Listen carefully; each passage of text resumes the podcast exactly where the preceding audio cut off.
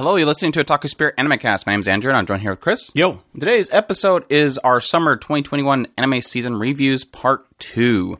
We have a whole bunch of titles to go through, including Remake Our Life, How a Realist Hero Rebuilt the Kingdom, The Edidin Deities No Only Peace, Drugstore Another World, The Slow Life, Nighthead twenty forty-one, The Dungeon of Black Company, Remain, Battle in the Game in five seconds, Sunny Boy, My Next Life as a Villainess, All Routes Lead to Doom, X, Beastars, second Season, My Hero Academia, Season five, That Time I Got Reincarnated as a Slime, Season two, Part two, Higurashi Satsu, Tokyo Revengers. And we'll do some, maybe some discussion about The Great Jahi Will Not Be Defeated and The Aquatope of White Sand, because those are both technically continuing on. But yes, it's a lot of titles to go through. I, I think we're going to have to go back to three-parters again. uh, I don't know. Last last season, or last uh, episode wasn't too long, so I guess that's fine. But yeah, a lot of great titles to go through. There's a few here that I'm kind of not wanting to do reviews on. So we'll we'll see how I can not uh, not get too negative. I don't know. I don't know. We'll see. We'll see. But uh, yeah, starting things off, we have Remake Our Life, or Bokotachi no Remake. This one's streaming on Crunchyroll. Ran for twelve episodes. The studio is Feel. The source is a light novel. The uh, genres are comedy, sci-fi, drama. The director is Tomoki Kobayashi, who did a Kamiga Kill, Amagami S S plus plus, one hundred, Seiden, and Utawara Mono. And the creator of this series is Nachi Koi, who did the script work for Fruit of Grisaia, so interesting stuff there. But yeah, this one follows a guy named Koya, and Koya, as the story opens up, it's his current time, which he is an adult. He is currently working in the visual novel industry. The shoujo company that he's working for has recently gone under, and as he's going home, he's kind of, I guess, reflecting on his life, how he made decisions that he kind of regrets, and he, at some point, apparently, when he was younger, had a decision between either going to a more of an art school or going to more business school.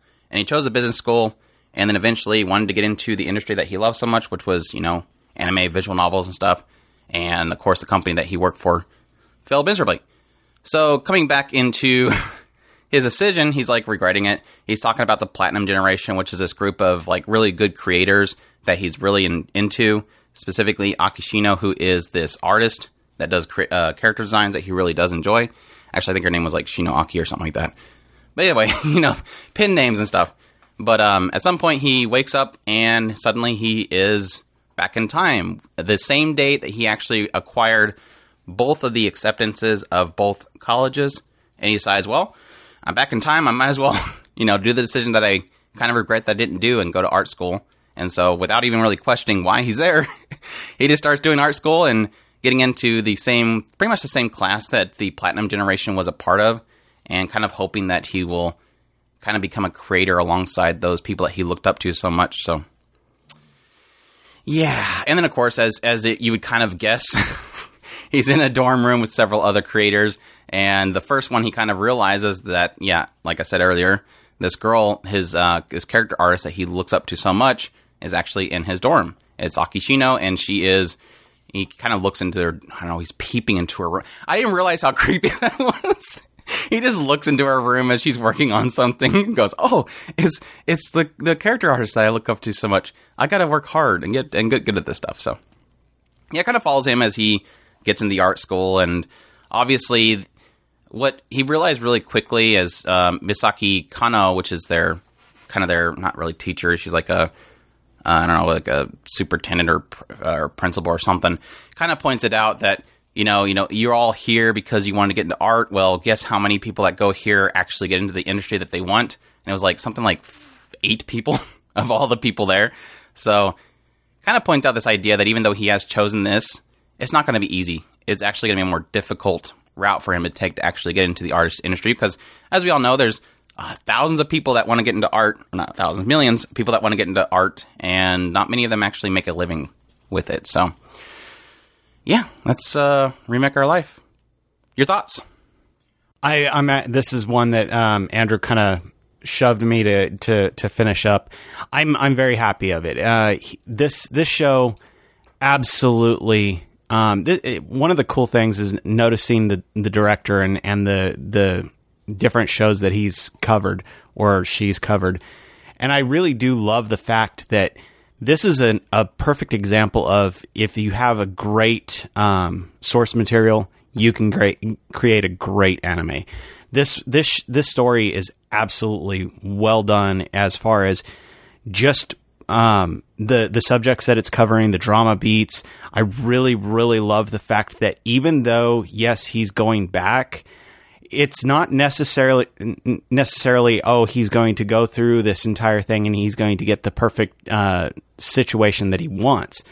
Um, so I really do love that even though the he, uh, he's going back and redoing everything, his decisions are affecting these these characters. And I don't want to get too far into the the spoilery ter- territory here, but it what he does in the past does affect things in the future, and the, and it shows that and very well. Um, and plus, it doesn't necessarily mean the worst case scenario. So even though he does affect things, it's not all for bad. Some things are good, some things are bad. It's it's it's an equal give and take of everything. And I really do love that they they pointed those things out and and made an effort to show it's not ev- everything that is sunshine and rainbows just because you got to retry, retry everything.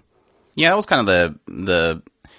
Because it let's let's just get it out of the way. Technically, the sad thing is when this show first came out, it obviously had some tropes in it that were the typical harem tropes, like the moment that he wakes up in the past. Well, not really the moment he wakes up in the past.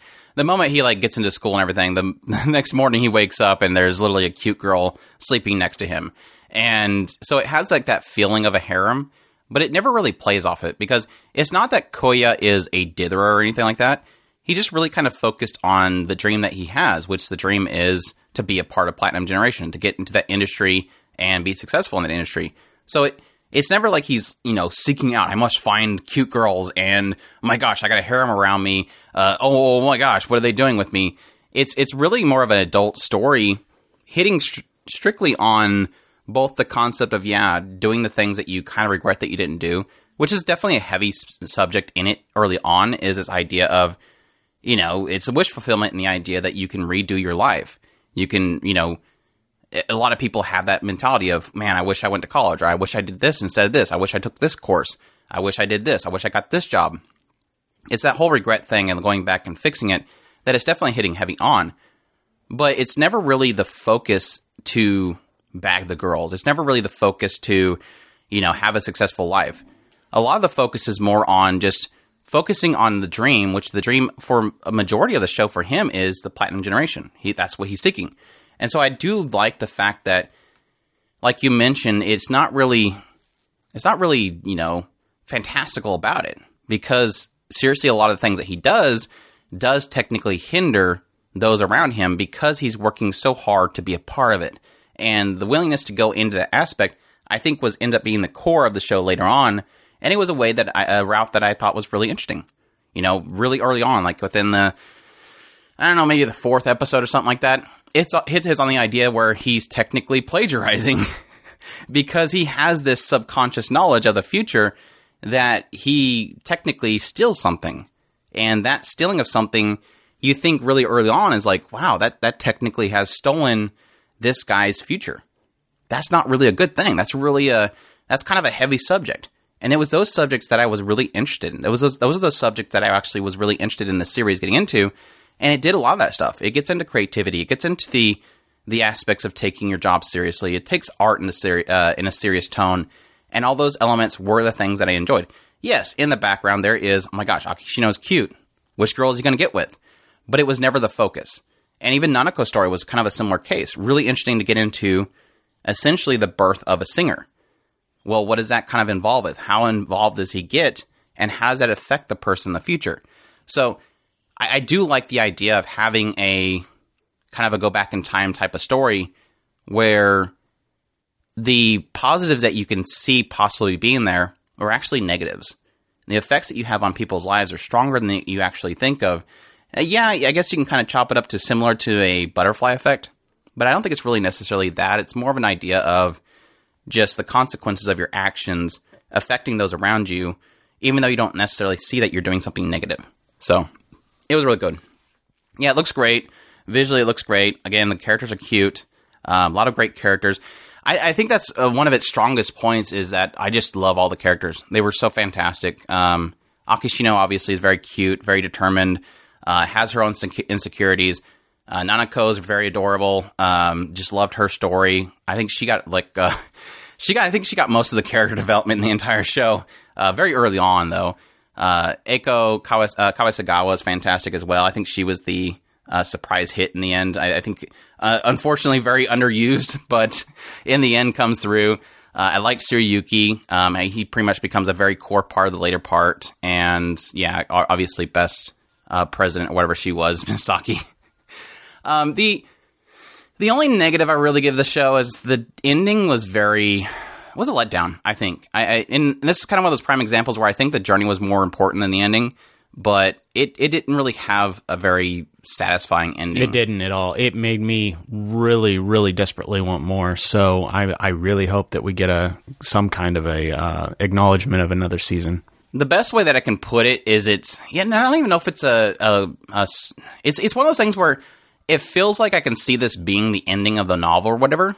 Like, it does feel like you could technically write this up as, well, then they go on to the future. Like, you know, there there really isn't any kind of, like, where where's the stopping point have to be? It doesn't necessarily have to be further on. I can see the writer having this be the ending. Um, so I don't know necessarily that it feels like it's a source material bite, but at the same time, it has that feeling of, like, I kind of I kind of don't feel the big boss was defeated. Like, there is one character that technically is the big boss, and that wasn't defeated. Like, there is this big issue, and it technically... And, it, and it's the issue that technically was triggered some point in the show, and it is, like, kind of the final boss, and it was never technically addressed. So it's kind of like one of those things where I feel unsatisfied, and I, I think there was so many cool ways they could took it in the end, and it, it, it, I guess it's technically to the credit of the show that there's so many things that I could have theorized that they could have ended this with, and that was a lot of fun that I had throughout the entire season was theorizing what direction this can take the show and how it can conclude. And granted, none of them really came into effect, but I was more upset in the idea that this thing was left untouched, like this thing was not resolved. And it's kind of an important thing to resolve. So that that's kind of where I sit. Is it's not that I was angry in the end, but I was kind of like, wow, that was that wasn't as satisfying as I was hoping it to be. Like, I didn't feel like I didn't roadmap. I think that's how I put it in my video. I didn't feel like there was a roadmap laid out. Like, I didn't have a sense of, oh, well, I can see it going this way. Like, I can see this direction being the way that it takes it. Now, granted, it has a. I guess there is technically a roadmap, but it's not really a roadmap. It's more of like a... The, the, here's the, the, the first sign that you would see. Like, okay, well, this is the direction it's going. But that's not necessarily that I know where that path will lead. So it kind of leaves it, like I said, very unsatisfying in the end. So, but it was it was a lot of fun watching it day, uh, week by week, just kind of theorizing what direction it would go. Because being a time-sensitive type of show, it, it does technically play off the idea of... You know, how can this thing, how can this path be altered based on the decisions that he makes? And it, it, it I, I, it's, I, it's sad because I don't know that this will get a sequel or anything. Because I, from what I've heard from whispers from a couple of sources, I don't, haven't really confirmed myself, is that it wasn't too popular in Japan. And I think the theory is that people didn't like Koya, which I can kind of agree. He's, I'm, I'm, a, I'm of two minds of the main character. On one hand, he's very adult. He's not, like, pervy. He's not a dither at the same time. He's just very adult. And he thinks of everything in an adult way. He thinks of, this is the path that I must take. This is the thing that I'm striving for. Yes, there's these girls around him, but he's not, like, thirsty for them or anything. He's just focused on his future and his goal. And I think in that sense, he makes a lot of dumb decisions that affects those around him. And there's times where he does it again and again. And I had times where I was, like, late in the show, like, are we really doing this again? Like, have we learned nothing? And I don't know. I don't know which part of it frustrated people, but I do agree that that's what frustrated me was that he was willing to basically make the same mistake multiple times before he finally got it into his head. Maybe I should stop doing this because this is not a good thing. So I don't know. I don't know what, what technically would have triggered that, but I, I kind of found some frustration in him. And with the show so focused on him and not necessarily those around him, after I think after Nanako's story, it really kind of more focuses on Koya and what he chooses to do. So to have him kind of fall and be, make mistakes, I think makes him human, which I do appreciate. Because, yeah, people make mistakes multiple times, but not that many times. It's like, at some point, dude, you got to learn.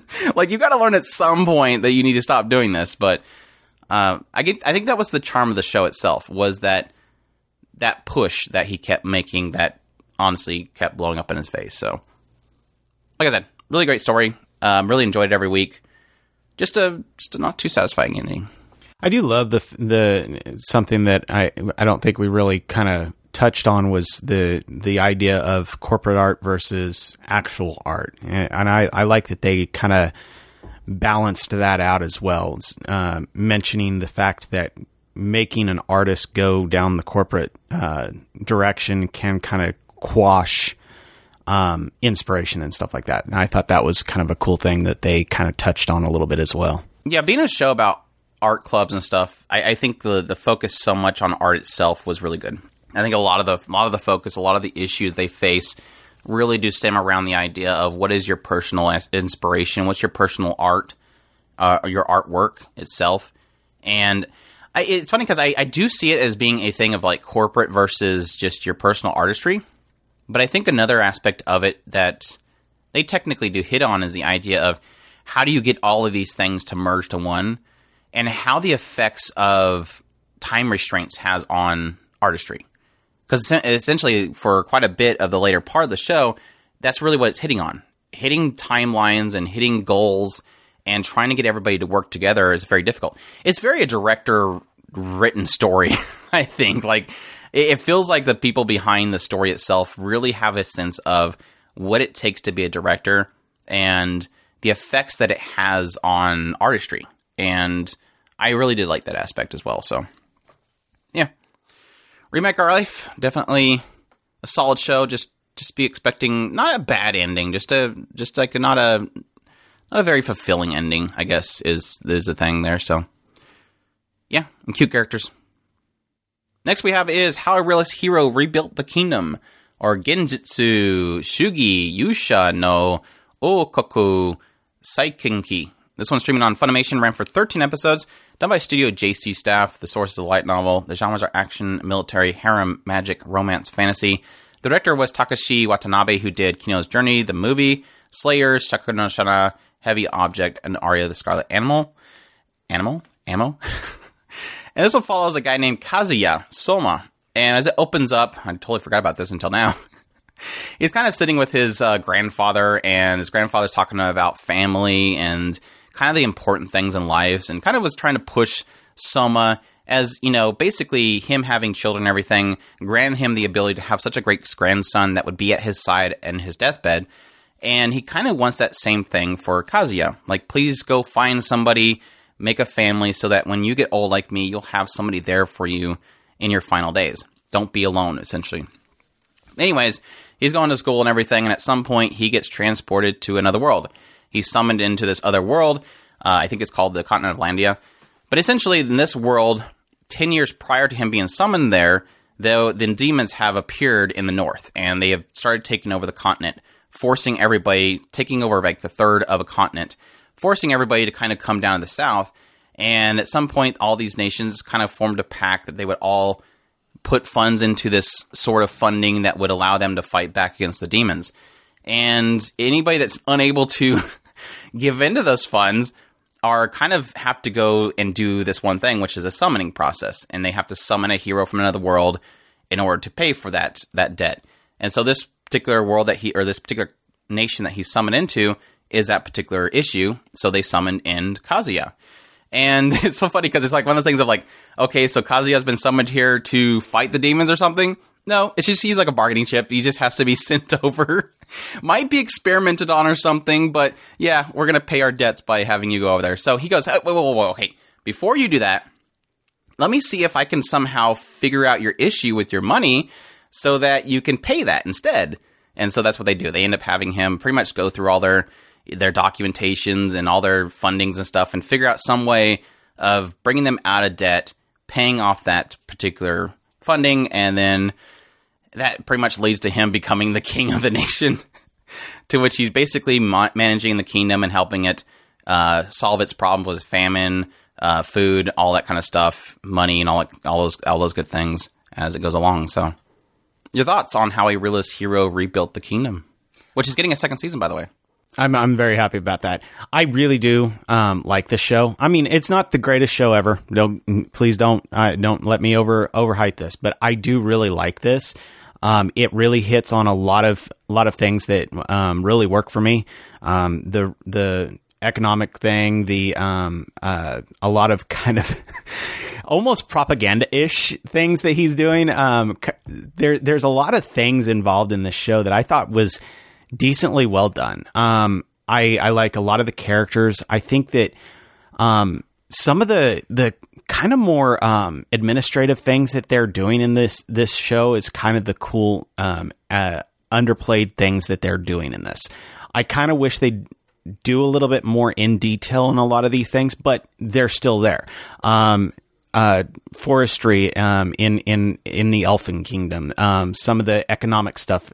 Then they start getting into kind of wartime um, strategies, which I thought was really interesting that they were trying to do some of that. Unfortunately, like I said, they're not going in depth in a lot of these things. It's all a very, very surface level. And so that's probably my only real hiccup. I want more in a lot of this stuff, but for what it's doing, I think it's doing that really kind of cool. So um, I, I just, I, I think it's a really well done show. Yeah, I'm very mixed on this show, because this show manages to sometimes uh, impress me, and then other times it really lets me down. And I think that's really where I sit, where I'm like, okay, I'm enjoying this aspect, and then I'm like, I'm not enjoying this aspect, and I'm enjoying this aspect, and I enjoy. It's very hit and miss for me. It's very ebb and flow, up and down for me as I watch this show. And I, I think a lot of that has to do with, like, I enjoy, yes, I enjoy the build a nation aspects, and it does a lot of really cool stuff. I, I, I did like the, the aspect that there's times where he makes decisions and then he realizes that he's not doing enough. Um, I, I think at the same time. Okay, so that's a good example. So the whole issue with the elves.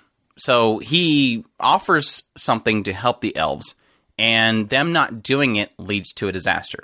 So he rushes over there, and he does good in rushing over there and helping. But then he realizes that, well, I think it was uh, actually Licia was like, you know, you did well. And he's like, no, I didn't, because I could have done so much to prevent this from being as worse as it was.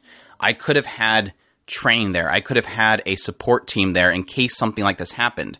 Well, you have a landslide. Well, you could have put training and personnel there to either prevent or to react to it, rather than waste all this time waiting for somebody to get there, which costs lives. So he realizes that even though he's doing something, or he offered something, he's not doing enough. And I do like that. But then the down th- thing is, no, that's not the result of you not putting something into effect. It's you not deviating. He doesn't deviate issues. Like, he doesn't, pre- you know, assign people to handle things, which, again, gets more into my bigger issue of the show, is it building up things and then not properly managing them. So it's cool that it's getting into certain subjects, but at the same time doesn't properly do it, I guess. So one of the things that I've obviously uh, criticized early on with the show is having this big, huge announcement that he wants the best of the best, the the most extreme talents to come forward. He makes this big broadcast to the entire nation. If you have a specific talent that is unique to you, come to me. And what does it come into the end? Like, I was so hyped and pumped for this. I'm like, cool, he's going to get like a cool blacksmith. Uh, they're having agricultural issues, which was basically hit on the episode before. They're having issues with crops. Everything is cotton, and they don't have export for cotton anymore, so they're basically starving uh, because they can't make money with the cotton and bring in fruit or whatever. So all these ideas that I had, yeah, uh, uh, somebody for the elves, bring in somebody that can actually manage to speak to the elves, whatever. What we get instead is a singer. We get a glutton. We get... The other ones were good. I mean, technically, somebody who is basically a bookworm, who's got a lot of knowledge, that's a good thing. Uh, uh, somebody that can basically speak to other races, that's a good thing. That's that seems very unique, and it's very rare for that specific race. And the warrior, I can kind of see, you know, training soldiers or whatever. That's it. And I'm like, you had so many cool opportunities here to get into, yes, somebody that could uh, build stuff. You can get into this, yeah, again, the crops, somebody that is in agriculture, something like that. But it doesn't. So like I said, it's a build-up, and then like, really? Like I, I ate a ton, and I don't know jack about food, but we'll go with that. And then it turns into basically Q V C, shopping channel, or a, a cooking network. And it's like, okay, this is not really solving a lot of issues around it. So why didn't you just bring in a chef? It, it It's those kind of decisions that really kind of just brings it down as it builds it up and then brings it down and builds it up. So that's why I said it's it's kind of like an ebb and flow for me. It has great moments that I just really love. Getting into essentially the dukedoms and how they essentially each have power to essentially if something goes wrong with the king, they can overthrow it. That stuff's interesting. It's funny because I, I made a joke at some point, like, if you really like information dumps, this is a great show because literally every episode opens up with an info dump. And, but there were info dumps that I liked because they were getting into the, essentially the guts in how the world itself or the country itself works. And again, it's not necessarily doing the most creative stuff with that information that they're kind of presenting. So yeah, I, I like the world. I like the setup. I like a lot of aspects of it. It's just there's so many points in it that kind of aggravate me. And it, it, it's not that it aggravates me, um, which happens with a lot of shows. It aggravates me to a point where it kind of sours it. Like, you, you have this concept, it's cool, and then you, you you disappoint me so much that it sours it, and then I can't really enjoy it. So it was it was a constant back and forth for me. Plus, the show looked it looked bad. There was so many I'm not going to disagree on that one. and and I feel bad because the studio technically, they struggled real hard with the later part because it, it basically gets into like a whole on full on battle. And it's like, you're not pulling this off. You're not really pulling this off. And I feel really bad. This does not look good. Um, so yeah, for quite a bit, it didn't really matter so much for the early parts because it's just a lot of talking and, and really dictating funding and all that kind of stuff. But the later part, when it does get into a battle, it's like you, we probably should have just not even done this. Just just narrate over some stills or something like that. Don't even try it. No, don't make the stuff move. You're not going to make it move well enough. It's it is funny because it, um when when when all is said and done, I m- between me and Andrew, I think Poncho is absolutely the m- one character that is going to be the most disagreed upon character, because I think Poncho is is probably one of the most interesting aspects. And can I explain it? No, because I don't think that the show did well in explaining Poncho. Um, his his palette. I and, like it, and I can't explain it because the well, show didn't explain I, it well, which is exactly what Andrew doesn't like about it. it, it th- and that's the thing. I think that my speculation on him is more the reason why I think he's kind of crucial to what um, Kyoya or whatever Ka- Kazuya is is doing in the in in the um, the economic side. Him him. And his quote-unquote palate and his interest in food as a... He's he's not quite a chef, but he is played off as a chef.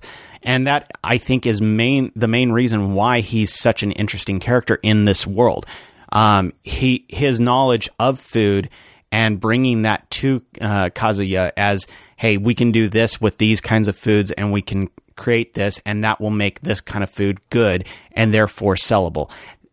That's a lot of what Poncho is doing, and that, that like I said, that's going to be the the biggest disagreement between me and Andrew, it seems. But other than that, I like Poncho. So, well, again, it goes back to my point. Why somebody that eats a lot? Why not somebody that cooks the stuff? There's like so many more options. And even still then, why not both? Why only these five? Why not so many other things that could have helped the nation? Searching for a bug or something somewhere that people eat that tastes good is fine and dandy, but why not build the infrastructure rather than trying to scrounge for something? It makes sense, but why not both at the same time? It, that that was, and again, it goes back to the whole thing where it's not necessarily Poncho that's my issue. It's not really necessarily that uh, having finding a singer to sing on your broadcast is, is a bad thing. It's just a why not so many other facets that are technically in dire straits. Why focus on just broadcasting a singer talking to a glutton, talking about a bug that they can eat? Why not so many other things that could technically develop the nation? And again, I think that goes back to they technically hit on it in the story and the idea that Soma does realize at some point that he's not adequate enough, which again was the whole landslide thing. But it's in that thing where he doesn't deviate out to enough people to manage so many things that are part of a nation. And why hit on the fact that he realizes that he's not adequate enough when he doesn't react to it, but decide to do another broadcast about food rather than working on establishing somebody that will actually help the elves with their issue with landslides? Again, maybe it's just not enough time to get into all those things, but why focus so much on the unimportant things when you do have an established issue that he's not addressing? So, I don't know. Like I said, it's a, it's an up and down for me. It's an up and down for me. So, not that it's a terrible show, just it's a show that kind of, because of the ups and downs, kind of just becomes a middle ground for me. I'll be interested to see what happens in the second season, that's for sure. Like I said, technically Tomoe, which is this girl that, again, has a very special talent that nobody else has. Everybody can eat like Poncho. A lot of people are bookworms like Hakuya, but she was the mo- most unique thing. But then what happened? She just disappears. Like, I, we finally show her, like, in the later episodes. I'm like, oh, hey, that's right. There was this one girl in the show. Suddenly she's she's in the show again. So that's great. Um, yeah. We'll see. It's, it's getting a lot more involved with the more uh, continent as a whole. So I'm sure that what's going forward is probably going to be a lot more interesting than uh, just the, the nation itself, which I think has kind of figured its issues out for sure. So... I'm, I'm I'm very mixed on the the, the the the neighboring kingdom and how things were handled there. I, I, I really was I really was struggling with that in particular episodes. I'm like, okay, we have to do another Q V C event. Why is it the Q V C? And I, I guess it's technical because I don't really feel like it was well portrayed. I end up reading where people were talking about exactly what all unfolded there. Um, and I, so I guess I can technically chop it up as a a, a bad adaptation moment, but. It kind of sucks to not really have a full perspective of exactly what happened somewhere, be upset by how it was portrayed because you realize how much content they've, they've cut from it. So we'll see. We'll see. I, I guess I can chop up a lot of the stuff as just me missing context to a lot of things. So that's how a realist hero rebuilt the kingdom. Check that out if that sounds interesting to you. The Eden deities no only peace or Hayon Sedai no Itadachi. Itadendachi, sorry. Uh, this one is streamed on Crunchyroll and High Dive, ran for eleven episodes. Studio is MAPPA. The source is a manga. The genres are action, adventure, fantasy, seinen, demons. Series composition and script was done by Hiroshi Seko, who did Ajin, Jujutsu Kaisen, Cabinet of the Iron Fortress. Uh, web manga creator itself, the original creator was Amahara, who of course did Interspecies Reviewers. And of course the mangaka that made the manga, published manga that this was based off of is Shinja Kyokun, who of course did Miss Kobayashi's Dragon Maid. So... very interesting there. This one basically follows a world where essentially mankind's thoughts and prayers can produce Edens. And these Edens just pop up randomly around the world, kind of birth from those thoughts and prayers from the humans. Technically, they're just born from thoughts and prayers of any being, but obviously because humans have the most thoughts in the world itself, it's it's mostly them being born from the humans. There's one particular girl named Paula who essentially was partially... brought to by the thoughts and prayer or thoughts of birds. So she's able to speak to birds, but mostly most of her is also human as well. Uh, but essentially also in this world are demons. And at some point in the past, uh, over, over one hundred, eight hundred years ago, they essentially had so many demons throughout the world that were basically slaughtering humans that lots of Edens were born. And they all basically sacrificed themselves in order to seal away the demons and leaving only one person, only one Eden behind, which was Bran. Um, jump forward eight hundred years, and several Edens have been born since then, and Ren's still watching the seal because she's really crushed by the fact that everybody that she loved was sealed away at, uh, to make the seal, and all these other Edens are kind of popping up. Namely, and most importantly, uh, Yeasley. Which Yeasley is a very rare case in a Eden who has found interest in looking into the humans. So he's actually submerged himself into the world of humans, their books, their knowledge, everything like that, uh, even one of their nations, to the point where you start to get an insight through Yeasley, um, as the Edens, through Yeasley, to what's going on in the human world, which is essentially one of these nations of humans is actually headed by demons that have somehow disguised themselves as humans, and they are going on this big rampage, uh, big conquest to conquer the entire world, uh, which is the Zul'Bel Empire. And so, being that the Edens... seem to not like demons existing, and they will kill he- demons as they wish. Uh, they don't like that, so they're trying to figure out which these humans inside this old empire are actually the demons, so they can kill them separately, because they don't, they're not just going to really want to go and massacre all the humans. So, yeah. That is that is the Eden deities' no only piece. And so, like, as it goes along, you'll kind of learn more about how the Edens function, how they come to be. Um, you'll learn more about the demons and how they are somehow taking the form of humans, uh, what the demons are after. Uh, all that kind of stuff is is really kind of the focus of it. So, yeah, this is easily probably one of my favorite anime in a long time. Um, and for really unique, interesting ways. I will be perfectly upfront that this show is extremely... I think how he put it is that Amahara, who is the original creator of the series, not Kyoku, uh, Kyoku, because Kyoku is basically just adapting and publishing the manga based off of Amahara's web manga. Uh, Amahara, who again did Interspecies Reviewers, obviously has zero filters and does a lot of things that are very, very, very controversial. And I think it's in that is why I love the series so much, is because anything that really needs to happen will happen. Like, very upsetting things are obviously happening because it's kind of an upsetting and controversial world. Demons don't necessarily have filters like everybody else does, so the demons will do very inappropriate things that I think most people would be upset by.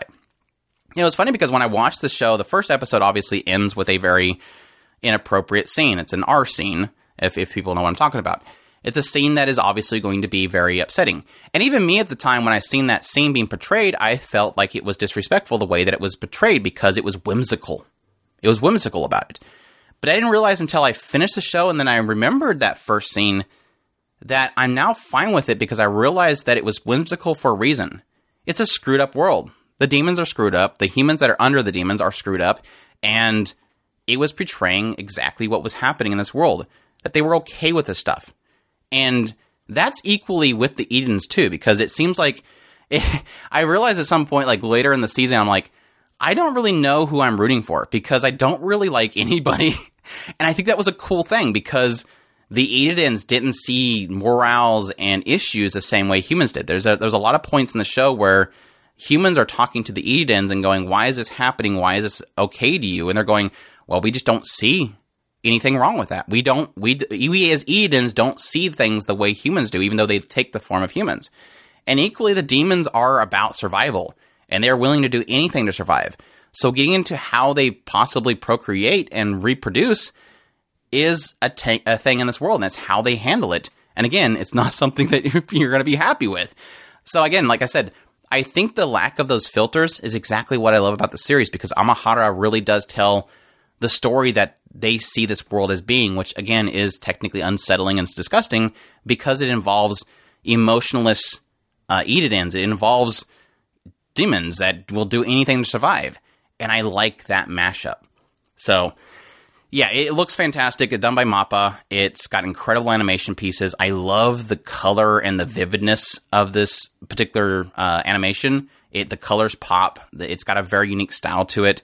Uh, obviously, Shinji Kulkun did the uh, character designs as well, and I think they look fantastic.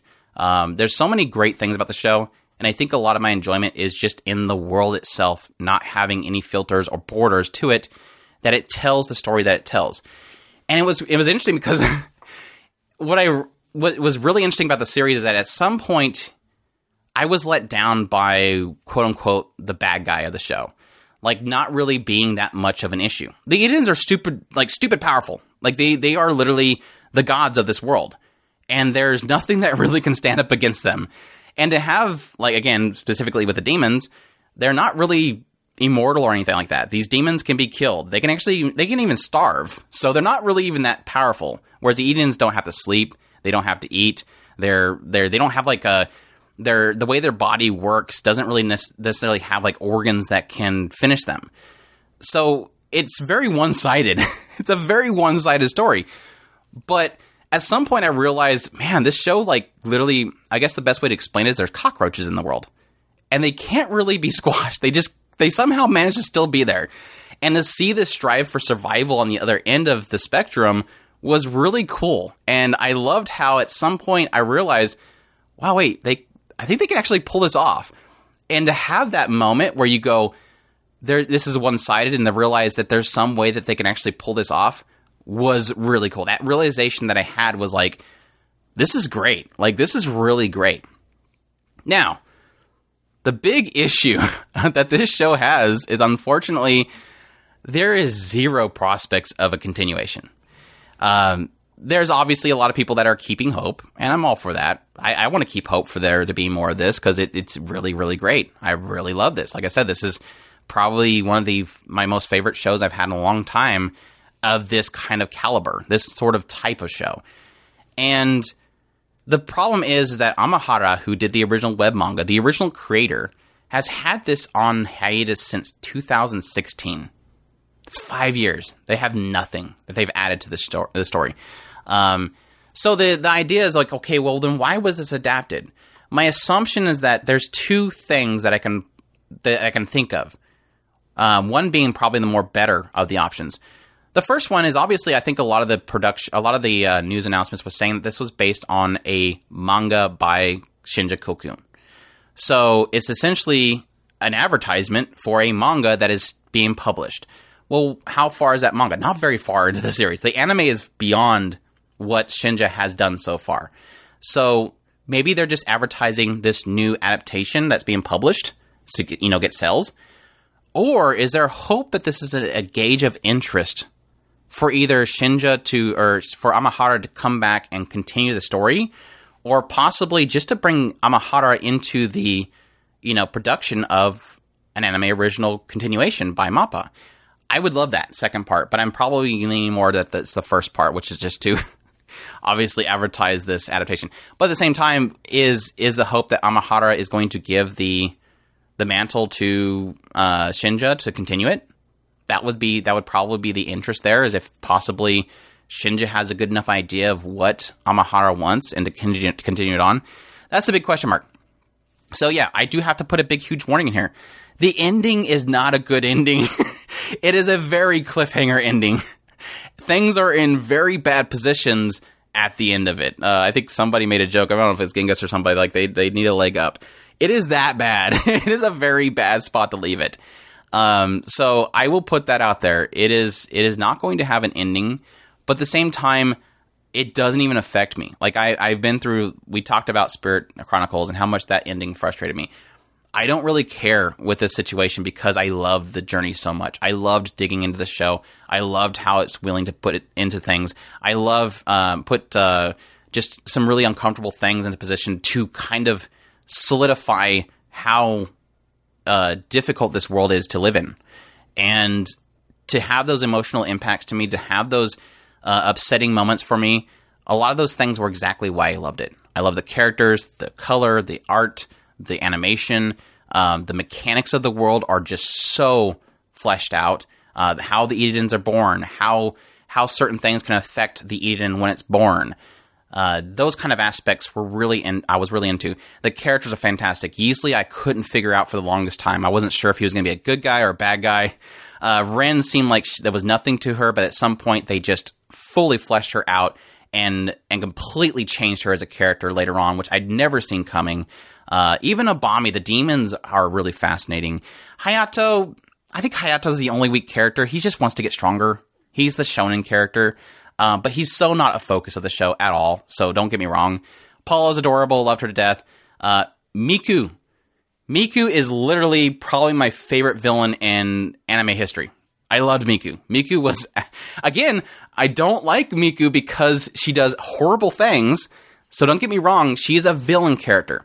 You're not going to agree with what the villain character does at all.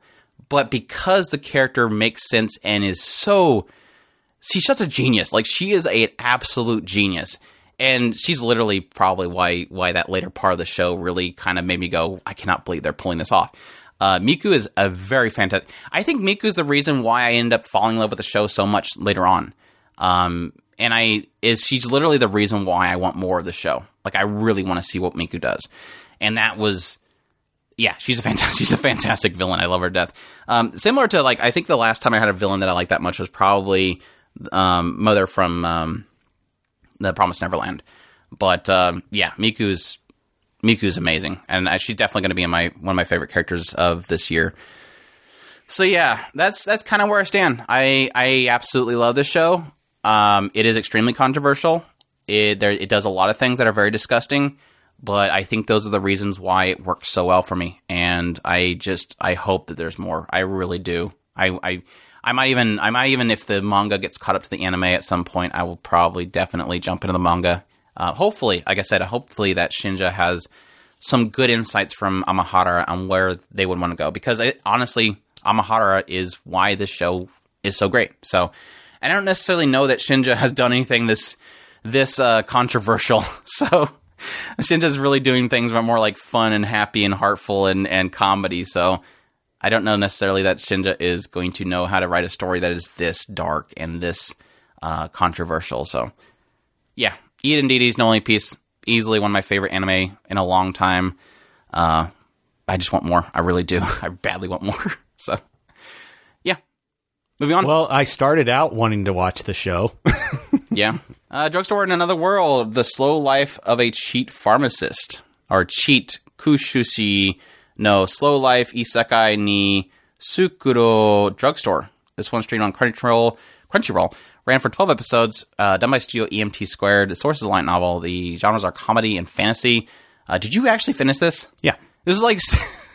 I, I, of course, like, manage... Our, I usually manage our uh, queue list for each site, and this one was, like, I kept wanting to delete it off of there because the season was over, and it just kept showing me that it was, like, continue episode eleven. I'm like, Chris, when are you going to finish this stupid thing? And then the other day, I'm like, Chris, when are you going to finish this so I can get it off the list? Because it's the last thing I have to get off the list. And he's like, oh, I have more to watch? Like, yes, it's it's saying it does. So, did you end up having, or you just accidentally went back to the previous episode and it reset everything? No, I, I, I had to watch episode eleven and twelve last night. Oh, okay, okay. So I wasn't I wasn't wrong. Uh, so yeah, this basically follows Reiji. He is an isekai. It doesn't explain why, and maybe it does eventually, but it opens up basically saying that, you know, he's here. Do you want to know? Cares. Do you want to know what episode they cover that? Twelve. Episode twelve. Okay. It really felt like it didn't care to. Like it, it, when it opens up, it's like it literally. I think it literally says, uh, "He's isekai. We're not really going to explain it," or something like that. It was it was funny. Or the isekai character or something. But anyways, he's isekai. He's working at a pharmacy that he's opened up along with Noera and Nina, Mina. And they make different things to help the people around. Obviously taking a lot of inspiration from the previous world to make things like soap and detergent and stuff like that. So, yeah, your your thoughts. It's not a real bad... Uh, he's, he's, he's one of the probably most vanilla... Um, isekai ever. I mean, he he he just hates his job and then wakes up and he's in another world. That's it. Pretty much like what um ninety percent of all isekais are from like some sort of black company that they die from. Yeah. Death March. um what was the one that was here recently? Well, he didn't even die. He oh, just woke uh, up. Slime. I've been killing slime for three hundred years. It's and and it's it's Th- this show is as close to Iyashikei as you can get without actually being an Iyashikei. It's it's it's pretty much just something that somebody wants, and he makes it makes the um, quote unquote medicine, it, which is a miracle medicine of some sort, um, and that medicine solves problem, and then cute girls dote on him. That's pretty much this show. Um, yeah, there's a it's little like, bit. It's like the opposite of Doctor Stone, because like Doctor Stone, it's like, we need to make this. Well, okay, it's time to get to science. Then we need to do this first, and that'll make this, and then we make these two, two together, which will make this thing. And oh yeah, bye, we need to add this over to it, and that'll make this thing. Uh, Reggie's like, okay, let's grab like three random things from the ground that I don't even know what they are, and then I do a little, you know, magical pose dance thing, and then boom, it's it's detergent. It's like there's not even like an explanation of how it makes it. It's just slap these things together, do a dance, and it's it's detergent, or it's an energy drink. Yeah, pretty much. And and that and so in in in some we don't case, want you to think too much watching this show. Relax. We don't need to get into the science of things. But watch Doctor Stone if you want that. You you have roughly three kind of quote unquote medicines per episode, and, it, and it, there there's a lot of cutesy in this show, um, a lot of um, goofy hijinks involved, um, a a pretty large cast um overall. Um some characters will come in and out over the course of the show. So all in all, it, it was it was a just just above um you know, I I'm I'm I come away f- from it, you know, just very warm on it. I I did enjoy myself watching it. It's a it's very much a turn off your brain and just enjoy the cute girls for a little while and and and have fun. Yeah. This is Drugstore in Another World. Nighthead twenty forty-one. This one's streamed on Crunchyroll and for twelve episodes, done by Studio Shirogumi. Uh, we've previously done revisions, so you know what we're getting into here, C G I. uh, genres are sci-fi, mystery, psychological, supernatural drama. Uh, this is based off of a nineteen ninety-two T V drama in, to- in Japan, uh, Japanese T V drama. And the writer of the series for this particular series, this adaptation of it, is uh, George uh, Giorgi uh, Ida, who was the director of the original nineteen ninety-two drama. So that's interesting. It had a previous anime adaptation, which was, I think, Nighthead Genesis or something like that. I have not watched that. So a nice thing here is apparently, based on what I've heard and what it seemed like watching this, you don't have to watch the previous stuff. This is a full new adaptation of it. Uh, so yeah, this one follows basically two perspectives in a kind of like not so distant future kind of thing. Well, obviously you see Night, uh, Nighthead twenty forty-one, so nineteen for so two thousand forty-one, but it basically follows the perspective of two sides of the situation. One side is by the Kitahara brothers, which are these two siblings, Naoto and Naoya, and they have basically finally escaped from this facility that they have had to live in pretty much their entire life, and they were kind of told as they leave or as they escape that the world outside would accept them for who they are, which is psychics. They have psychic abilities that they can use. And it seems like there has been issues with psychics in the past, and so now they believe now that they can leave the facility, they're going to go out to a world that is going to be acceptant of them. Well, based on like the first encounter they have, which is at some kind of random bar out in the middle of nowhere, and based on what's on the television, no, this world does not accept psychics, not at all. Not just that, but the world itself is essentially, if there's any sign whatsoever that you either believe, speak, um, practice, or partake in anything that has to do with the supernatural, you will be arrested, possibly killed, possibly put into prison. Like, if you have an... They, they keep in the entire show, they have like three instances where somebody's reading an Akita book. Like, an Akita manga can get you thrown in jail or possibly executed. There's like no no religion, nothing that has to do with supernatural is allowed in this world. Everything is of the physical. They feel like anything supernatural will just harm society as a whole. Um, it, mainly this is in Japan. It seems like in this story, Japan is like the most like strong arm about it. The government does not allow it. Whereas there's some other nations where there's issues where they feel like everything's blamed by the fact that people allow some sort of aspect of supernatural. Um, so yeah. Obviously, the Kitahara brothers are a little upset about this. The world's not going to accept them, obviously. Uh, at the same time, on the other side of the perspective, we get a look at these other two brothers, Yuya and Takuya, who are the Kuroki uh, brothers. They are part of the S W E, which is the Japan's special forces that handle anything to do with supernatural. So if somebody finds out that somebody has an Akita manga, they send the S W E to go over there and, and basically imprison you. And there's at some point they'll actually show the facility where the S W E is. They actually have, like, public shaming cells, basically, where you can actually walk up or drive up, and there is just this wall of all these prisons where they went, there went, there's open windows where you can see the actual prisoners inside basically doing time for... Again, they showed one that was, like, a, it was a small child that literally drew a wizard. There's, like, a, a, a grandma who went to pray for her um, her, her husband. Uh, just anything. There was one that they they sung their child a... Uh, uh, uh, like an old uh, rhyme or something like that that had something supernatural in it. So very rough world for that particular aspect. So, but like I said, the Takuya, the uh, Kuroki brothers are working for this organization. They're actually supposed to go out and find these people and imprison them. Of course, from their perspective, they feel like they're trying to do what's right. That that anything supernatural is dangerous for the world because they've been obviously raised in the society. So having these two pers- perspectives is really interesting as it goes on to the story. You'll eventually find out at some point that there's like this Uh, there was a World War Three, which was like in twenty twenty-three, I think it was. And there's like a mystery around what happened there. There's like a time gap where a lot of people in the world don't even remember what happened in that time. Like a like three-year period where nobody even remembers what happened then. Um, a lot of really crazy things that are kind of being set up in the background to really kind of create the mystery that is, what the hell happened to this world? Why why isn't it acceptant of supernatural abilities? Why is it so against supernatural abilities? What happened in the past that caused this? Um, all these things. Why does the world think that supernatural things don't exist when obviously the Kirihara brothers use them? It, it's very much mystery. Obviously, very right off the bat in the first episode, you find out that the Kuroki brothers start manifesting supernatural abilities. And so now they're working for an organization that hunts them down while they have those abilities. Um, so yeah, pretty much a an interesting little setup to the whole ordeal. Uh, every now and then, this girl named Shoko randomly appears. She's like this girl that's still in like a, a schoolgirl outfit, and she just kind of randomly appears and says something about things not connecting, and if things don't connect, things are going to be dangerous. Bunch of weird riddle stuff. And so, obviously, figuring out what the hell she's talking about is an important aspect, too. So, yeah. So, the elephant in the room, obviously, C G I, full C G I. Um, yes, obviously, early on, I'm like, ah, crap, it's C G I. Very detailed, very good-looking C G I. I actually really did like it. And not only that, but I think the the efforts that, that what they put into it, along with, like, really fantastic music. Like, this show has such good music. Um, coupling really fantastic music with really cool action scenes made this show worth it for me. Like, I absolutely loved the animation and the action scenes in this series. Add to that, I love the story. I love the background. I love the mystery of it. I think it does really well in, you know, obviously there's kind of a mixture. There's shows that really reveal too much, and then the mystery's not really there. There's a lot of shows that hold their cards way too long, and you really kind of go, what is even the point of watching this if you're if you're never really going to show me something? Uh, Sunday point. This one does really good in kind of slowly revealing those cards, um, addressing why is there this time gap that people don't know? What happened in World War Three? Why is the world so not accepting of uh, uh, psychic powers?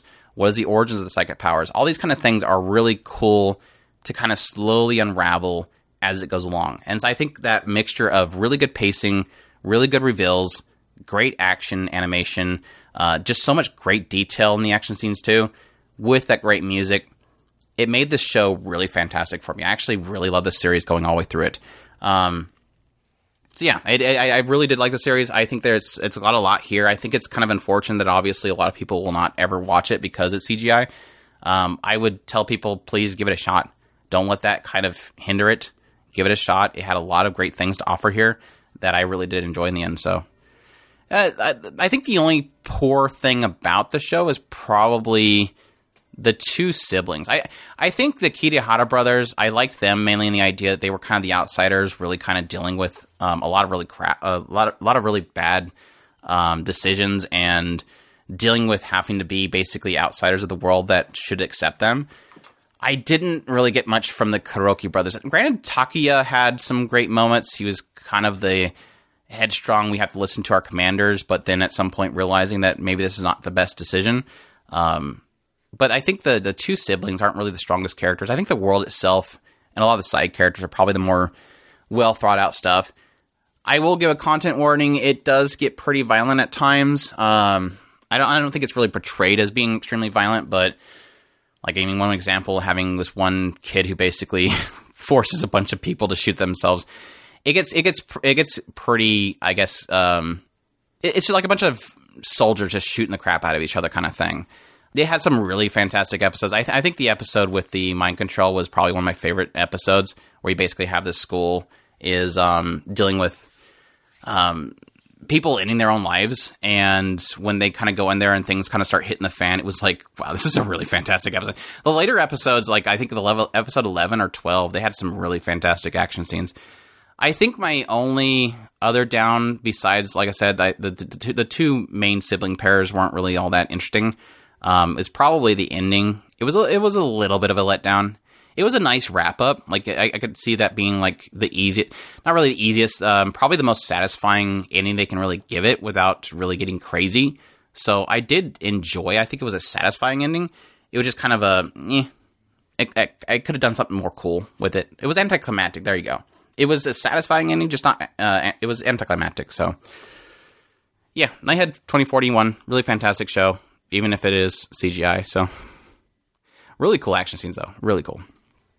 The Dungeon of Black Company, or Miku, uh, Black Company. This one's streaming on Funimation, ran for twelve episodes, done by Studio Silverlink, sources of manga.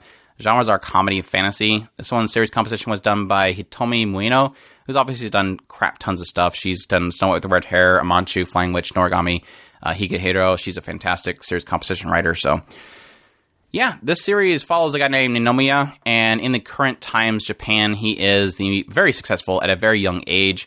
He basically did some really good investments, at some point invested in a bunch of uh, apartments, skyscrapers and stuff, and has gotten to the point now where he literally can become the ultimate neat. And the idea that he's basically set for life, and he could just be lazy for the rest of his life.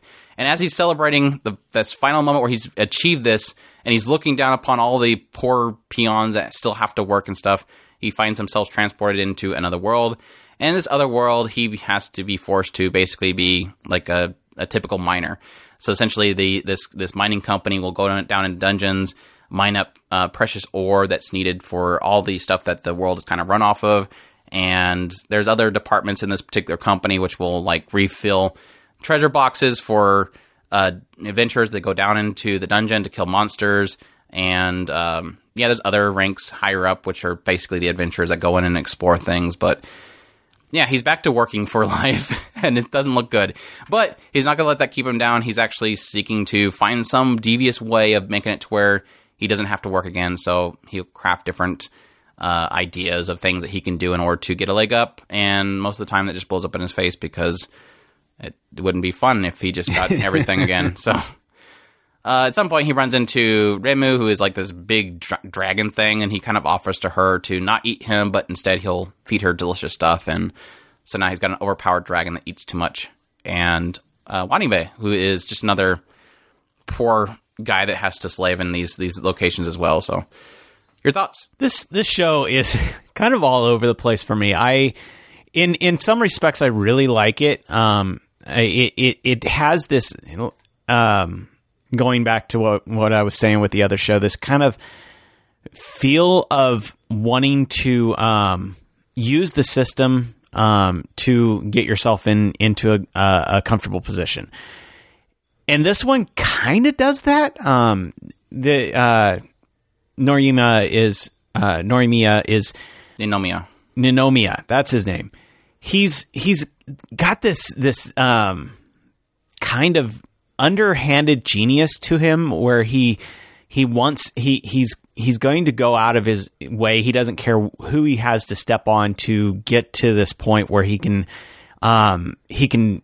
better himself. So in, in, in a lot of respects that it, that, that comes through, and it, and it, it does it really well in a lot of cases. Um, and everybody in both loves him and hates him at the same time. And it, it, this comes out in a lot of cases, especially in the latter episodes, when, when it's almost like everybody else is going, what a, what a horrible person. And everybody's like, Every, all of his main part, quote unquote, party members are like, no, that's, that's just who he is. He, he's just doing what he's natural at doing. So it, it, it plays that off, and it plays it off pretty well. Um, but the problem that I probably have, the biggest problem that I have with the show, is that it tries so hard to um, play on its jokes that it kind of almost overkills those jokes. And I think that's probably my biggest problem with it. While in some cases the jokes are funny, don't get me wrong, other one other other times it's like, okay, let's let's move on and get to another joke. It, it it and it's the main reason why I came into this show, which was uh uh him and his, you know, quote unquote, building a a kind of um, system to better take care of himself. That's not the main focus. It's more around the weird hijinks of him doing his underhanded thing, and it's really not all that underhanded, and the jokes kind of tend to over overstay their welcome. All in all, I like the show. I kind of wish it was a little bit more to it. I, I hope that if, if it does get more, um, they they get a better handle on their jokes. Um, so that that is where it is. Yeah, I think this this the concept of the show itself was really good starting out. I mean, I granted it's it's a lot to do with his selfishness early on. It's like, well, it's, the entire thing is his selfishness. is, is it what he, what can he do to put other people underneath him in order to reach something? And it was it was interesting because early on it was like, man, this guy's kind of a jerk. But at the same time, everybody's acknowledging it, and you realize, yeah, this is probably going to blow up in his face. Yeah, it blows up in his face. Yeah. So he always gets his due in the end. Like, he'll do something really nasty, pushing people to the limits in order to not have him actually work. And then at some point, it'll kind of just blow up in his face. And I and I kind of was okay with that that particular formula early on. And I think at some point, I realized I need to, of course, go back and get caught up on the show in order to do a review of it. And I was so I was like maybe four episodes in when we did our first impressions. And so when I got went back to actually watch the show again, from then on, it was like, what what did we do with this show? Like, I, it didn't feel funny beyond that point. Like, I, it was a, it was like, it was so focused on the whole Black Company aspect. For those that don't know what a Black Company is, it's basically, it's a term in Japan where it's a company that essentially overworks its people for very low pay, no time off, a lot of overtime. And there's a lot of stigma around it because obviously, the, besides the low pay, this idea that you can't really speak up against it because if you're not working along with the rest of the team, you're just going to burden everybody. And so often people just kind of accept it and move on and keep working, even though there's no chance for moving up. There's no chance for better pay. There's no chance to actually get paid for overtime. All that kind of stuff is just, is, is frowned upon. So, um, and that's kind of the concept they're trying to do here is this con- this concept of building a Black company in this other world where everybody works tirelessly for low pay in order for the higher ups to you basically see the profit. And like I said, that, that concept essentially, I think, takes over the show for the later half of it. And it was no really, no really funny beyond that point. Like there was, there was a time here and there where something would funny would pop up, but for the most part, just didn't seem like it was really going for comedy anymore. It really just seemed like it was going for any Sekai Black Company. Literally what it is. It was like, it was no longer funny. It was just, let's take the concept of Black Company and the concept of Isekai and throw them together. Isn't this great? And it wasn't really, it, for me, it was just kind of, it lost a lot of its flavor and I wasn't really, I had to really push myself for the later part of it. Maybe some people will find a lot of that stuff that I didn't see that being comedy to be funny because obviously comedy is subjective. Um, some people might find the entire second half hilarious. Again, for me, for my taste in comedy, it didn't just didn't really do anything for me for the later part of it. So I don't know. Uh, I guess it, it's it's intriguing in, in one end because it's definitely doing a lot of different things. I think early on when I was talking about the show, I felt like this was probably the one of the most unique isekais I've seen in a long time. It's doing just things that you don't really see in isekais. I'm getting more of a, not necessarily a nation-building isekai, more of a company-building isekai. And the stuff that it was doing very early on was very intriguing to me. And I, I was like, man, this has a lot of potential of doing some really crazy stuff that I've just never really seen in isekai. So if you're looking for something unique in an isekai, it has it in spades. Uh, like I said, I've never really seen a lot of this stuff done before in an isekai show. Cor- corporatizing fantasy elements. Right, exactly. That's exactly what it is. It's it's the, okay, how do you make a lot of profits from random ore inside of a dungeon? How do you stock up dungeons to keep it, you know, processing for the, the, the heroes to come down in there and the adventurers to go down in there and to uh, take on things?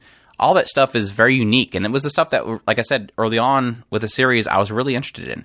It's just, for me, the later half of it was like, I guess you just ran out of, like, it. This is like a, one of those prime examples of like this person, this writer makes a really, or I guess a manga, uh, makes a really solid first volume, has some creative ideas, really cool concept. People are sold on it. And then beyond that, they're like, I don't even know what to do with it. I don't know what to do with this. So I'm just going to keep, I guess, doing the same thing. I don't know. Um, that's the unfortunate thing is I think it had a really cool setup. Just, I guess, didn't really have much behind it to do with it after that. So it's unfortunate. I, I, I really was, I, like I said, I, I think I was selling, I think I was selling on this show really heavy early on. I think I even made a video that was about isekais, and this was one of my uh, top recommended just because it felt like it was doing something very unique, and it just didn't really do nothing with it later on. So if that sounds interesting to you, definitely check it out, though. The Dungeon of Black Company. Remain. This one streamed on Funimation, ran for twelve episodes, done by Studio MAPPA. Sources original. The genres are school and sports. The director of this series was Kiyoshi Matsuda, who did Kakaguriri X X and Kumamiko. The writer was Masafumi uh, Nishida, who did the was the creator of Tesla Notes and did series composition for Tiger and Bunny. So this one follows uh, a guy named Minato. And Minato in junior high was a very well-known uh, part of probably one. Of, I think they won the uh, the prefectures or something like that for water polo. Um, so he's very successful at water polo along with his team. But unfortunately, as his junior year, year, junior high years were ending, uh, he was driving home with his mother and his uh, sister, and they got in a car accident. And Minato was knocked out for like, six months. He was in a coma, unable to move, obviously not waking up. And unfortunately, when he finally wakes up, yes, very conveniently, he forgets his entire years in junior high. And his teammates show up to see him, and he's like, I don't even know who you guys are. He forgets everything about his last, you know, three or so years of being in water polo and everything. And this kind of obviously devastating to everybody because they all believe that Hino was really into the water polo. He was obviously very successful. He could have gone on to being Japan's best, but now he doesn't remember any of it. He just kind of wants to continue on with his life. So obviously his family's very kind of supportive of him. Like, you know, whatever you want to do, don't force yourself to get into water polo. If you just want to continue on, that's fine. Obviously, he doesn't know anything about it, so he's like, okay, I don't really know about water polo, but I see all these pictures on my wall and stuff of my friends playing water polo, but I don't really want to do that. Uh, obviously, the other problem is that he has to get caught up for his entire junior year, uh, junior high year of schooling, so that's another thing he has to kind of focus on. But even still, he moves on to um, kind of move on with his life, and at some point, uh, somebody recognized him, obviously at his new school. Somebody recognized him and says, you need to join our water polo club because obviously you were this, you know, this... Uh, prodigy of water polo. And he's like, no, I don't really want to do it. Eventually, they kind of rope him into it, and he finally joins the water polo team, starts learning about water polo all over again. Obviously, some people are a little bit upset in the idea that, hey, this guy is supposed to be a prodigy, and he's not able to play water polo, even though he was such a successful water polo player. Uh, he has one of his co-highs from his previous school that keeps kind of hitting on the idea of, wow, he was like so good at this, and now he just sucks. And it's like, well, duh, because he's been unconscious for six months. He lost pretty much his entire athletic self because obviously being in a bed for six months, you lose a lot of muscle mass and everything. Um, obviously, he's not going to remember anything because he's lost his memories. But even still, he tries to continue on. He tries to move on with his life, relearn water polo, kind of keep facing a lot of the people in his past, um, building up this new club and trying to move on with his life. So at some point, he ends up running into this girl that Uh, immediately kisses him, and he's like, what, what, wait, what, were you a thing in junior high? And she's like, no, I actually didn't like you, and, and, uh, you, you pretty much confessed to me, and I, I rejected you, but then you said that if you, uh, win the nationals or whatever, I would give you a kiss, and so here's your kiss, and, oh yeah, there was another thing, and that was, that was what roped him into actually playing, was because she tells him, oh yeah, there was another one that I guess you're gonna lose, because he wasn't gonna go back into water polo, and she's like, well, I guess I win that one. He's like, well, what is that one? You were supposed to become Japan's best in high school, and oh, obviously, I guess I win because you're not going to do water polo. He's like, oh, crap. Well, how much did I have? It was like this exorbitant amount of money that he was going to have to pay her, so it kind of forced him into having to play water polo. So, yeah, it's a pretty good, pretty solid uh, opening for it. This show, um, so, just to get out of the way, obviously, I think Chris is pretty much on the same page as me. We're not really huge fans of sports shows. Um, I think one of the few sports shows I've ever really ever enjoyed are usually more character focused rather than uh, the sport focus. So that's where we're coming from. So if you're looking for a sports heavy show, I think you'll get a little bit of it in here. Um, but technically this show is more slice of life than sports. It's more drama than sports. Because, I mean, for example, I think it takes like four episodes before they even have a water polo match. Like, this this show does not care about the water polo itself. It's the, it's the I guess, technically, the thing that is driving the story is the fact that he was a part of water polo and everything, but it's not really the focus.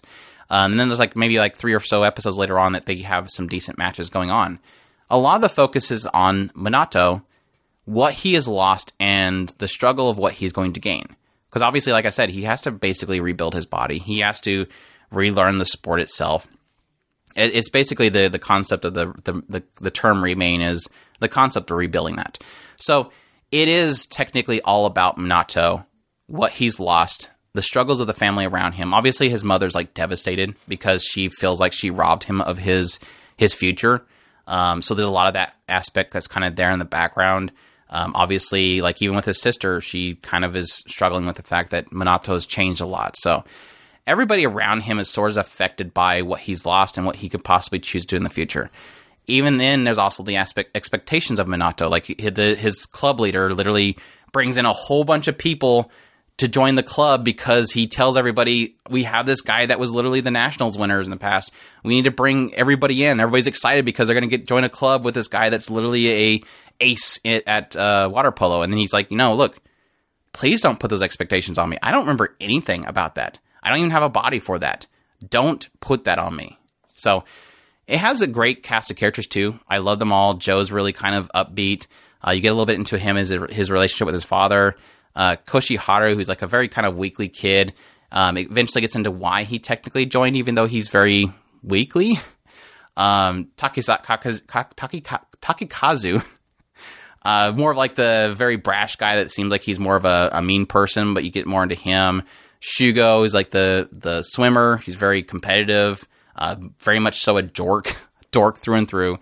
Uh, Baba is like literally the heart of the show. He's just like the most tender guy, um, kind of in this match of characters.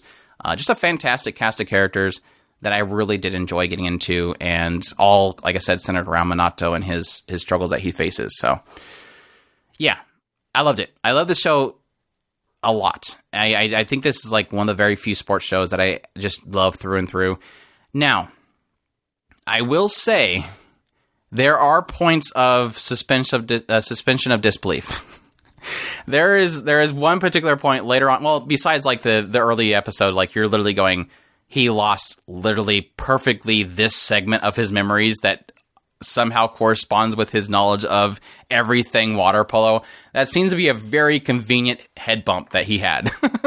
like like the car was skirting, and then somehow he hit his head against the the the glass right there where that segment's at. Just a precision snap.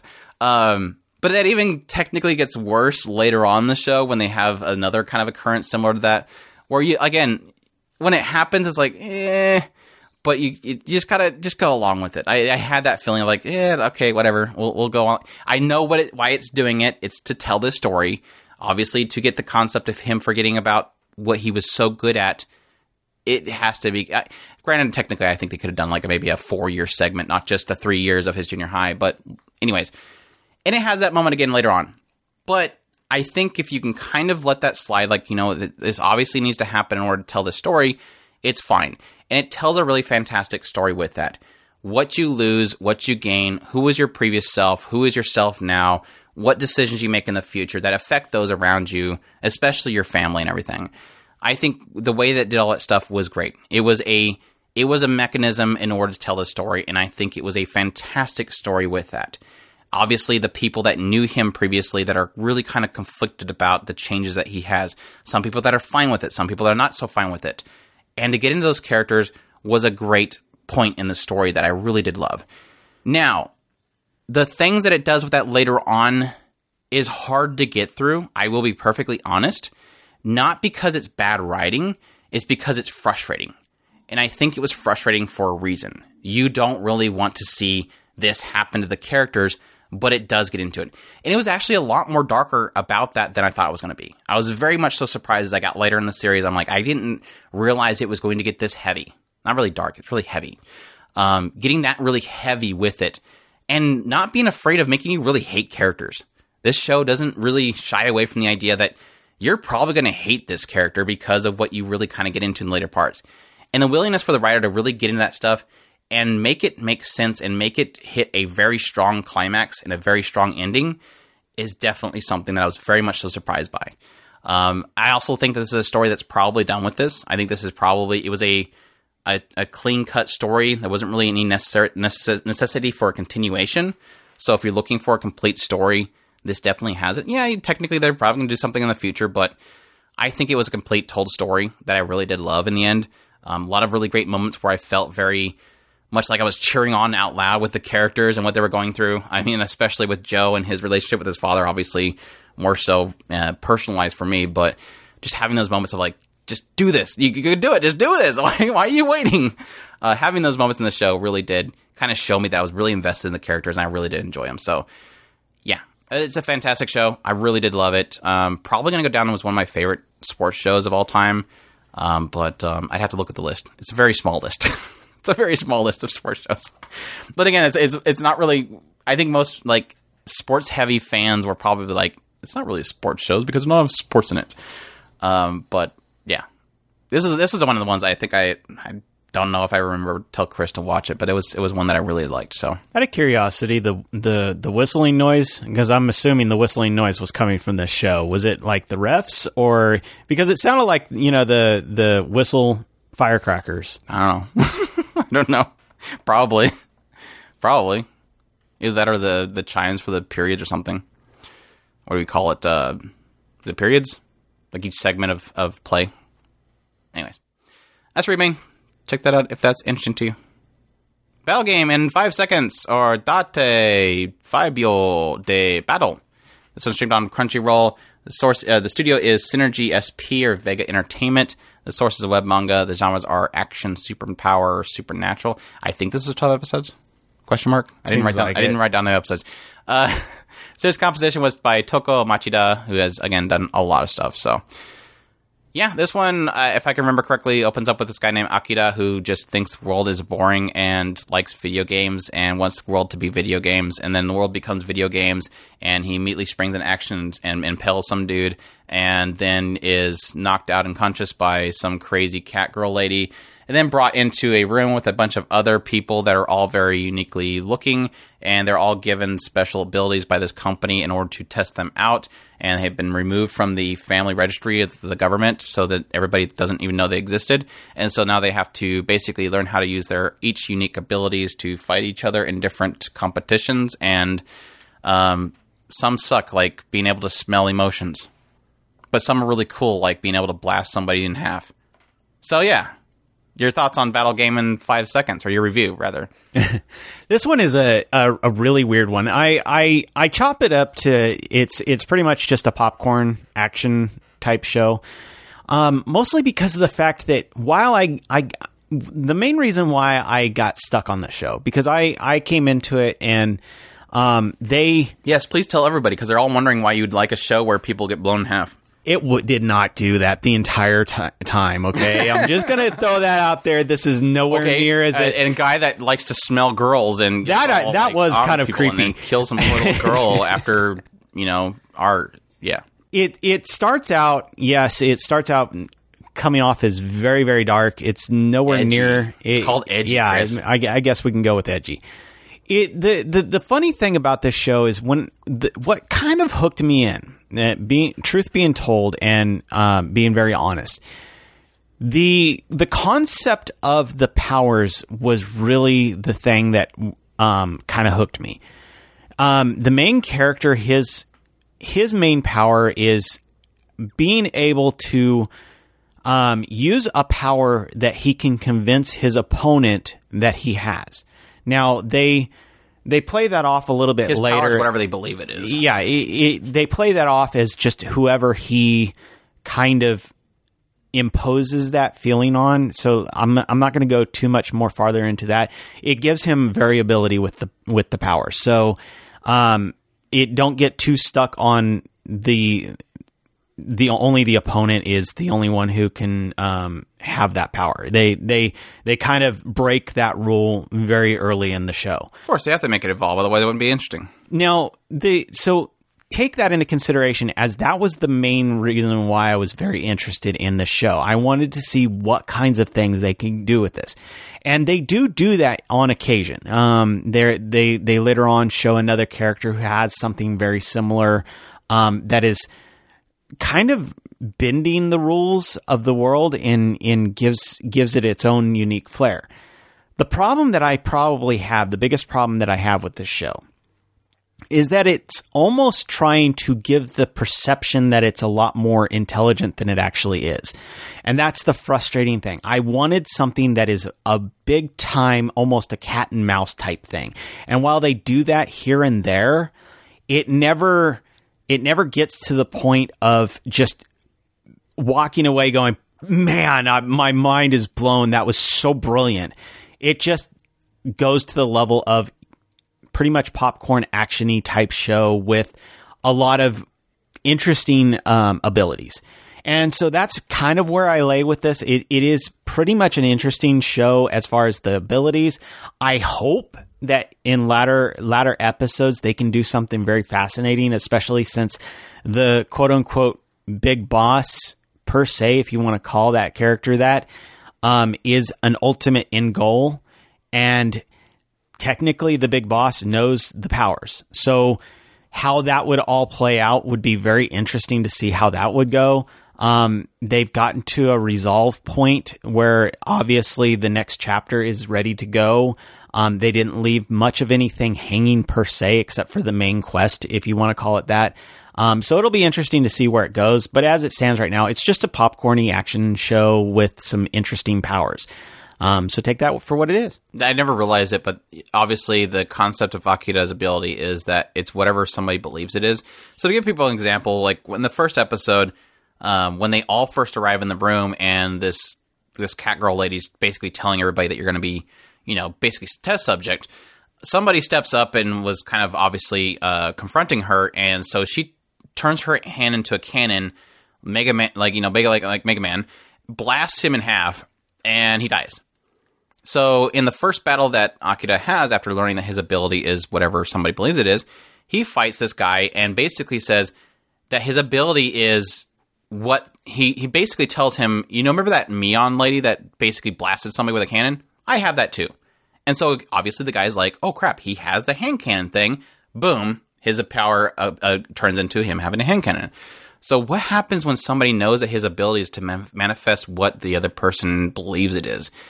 And that's what they believe that his ability is, is to manifest what his ability is. Does it become a complete infinite loop and then the world ends? Like if she believes, if this person believes that his ability is to think whatever his ability is, and then that ability is to think whatever his, her ability is, and that ability believes whatever the ability is, and it creates an infinite loop. And then the world ends. Okay, you're just going way off the... the, did, the world, did, did, it actually, I, did I spoil the ending? I Yep. Yeah, exactly. So I guess this is probably not an ended show. I'm going to assume it's, this, it's actually, I'm going to assume this show that, is not that, that power was so overpowered, we're actually not even existing right now. It the, just it existing in, a, in manga and in anime just ended the world. Yeah. It, we're we're not even talking about it right now. How did this show even come to any kind of semblance of an ending? Did it have anything satisfying to ending it with? Yeah. That's what I was saying. It it, it wrapped up not, not the entire uh, the entire thing, but it, it wrapped up in a good solid uh, chapter end. Mm. What a big down on that one. Battle game in five seconds. I well, I outside of you actually watching it. Yeah. I, I, I had I was gonna get caught up on that one, and then I realized, oh yeah, I could probably watch Tokyo Revengers, which I'm only like twelve episodes in, and so I figured, eh, I'll let Chris do this one. I'll do well, Tokyo at least Revengers. This one you actually seen things happen. Unlike, unlike Sunny Boy, unlike Sunny Boy. Anyways, uh, yeah, Sunny Boy is our next one. Streaming on Funimation, ran for twelve episodes. Then by Studio Madhouse. The source is original. The genres are sci-fi, superpower. Uh, this one, director was uh, director and writer was Shingo Natsumi, who did Aka thirteen, Boogabout Phantom twenty nineteen, Horimiya, One Punch Man, and Space Dandy. I think directed all those, didn't really write them, but yeah. This one essentially follows a classroom of kids who are essentially transported along with their school into a void. And at some point, they're kind of trying to figure out, okay, well, why are we here? You know, when are we going to go back home? How do we get back home? As they're sitting in this cla- this entire school, just not able to do anything. They start realizing that some of them have started manifesting superpowers. So, you know, some people can do different things.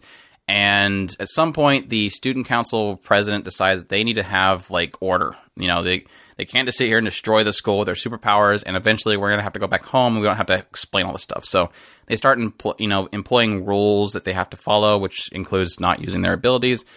And eventually, they find themselves transported from the school to a island. And then the island has weird things about it, like certain weird rules about the world itself that or the island is in. And yeah, so they just they realize at some point they're kind of like in a stasis where they can't really age or die or anything like that. Um, at some point, realizing there's other people in this particular world, worlds, and there's other worlds that they're not this world, and they want to figure out how to transport between each worlds to figure out how to get back to their original world. So yeah, that was a really sucky explanation, but I don't really have anything else to give you. I don't really have anything else to give you. Um, yeah, I guess that technically gets to my first issue. I, this is kind of the example that I was given earlier with this idea of having a lot of cards of mystery. And I don't really necessarily think uh, providing them at a good pace. I think I went through probably half the show wondering when it's going to start revealing things and not creating questions. Because this show does really well in creating questions. Like, it, it creates a lot of mystery and eeriness about the world itself. Like, what is going on? And you want to know more about the world and what's going on. But at some point, you're kind of going, I need to start, you need, you need to start giving me some stuff. And granted, it, it took about half the series before it started giving me some stuff that I was like, okay, cool, that explains this. That's interesting. Um, but I think it's kind of the... If I could give you, I, I I honestly wonder if this director literally watched Lost before they made this show. Um, because it's like Lost. Lost is kind of a similar case where it feels like you're constantly wondering what's... Lost had a really good ability to create questions and then answer a couple of them. But the problem that had Lost had, similar to what I think this has, is that at some point you realize you're not going to answer any of this, are you? Like, you've you've created a laundry list of questions, and I don't think you're really planning on answering any of it.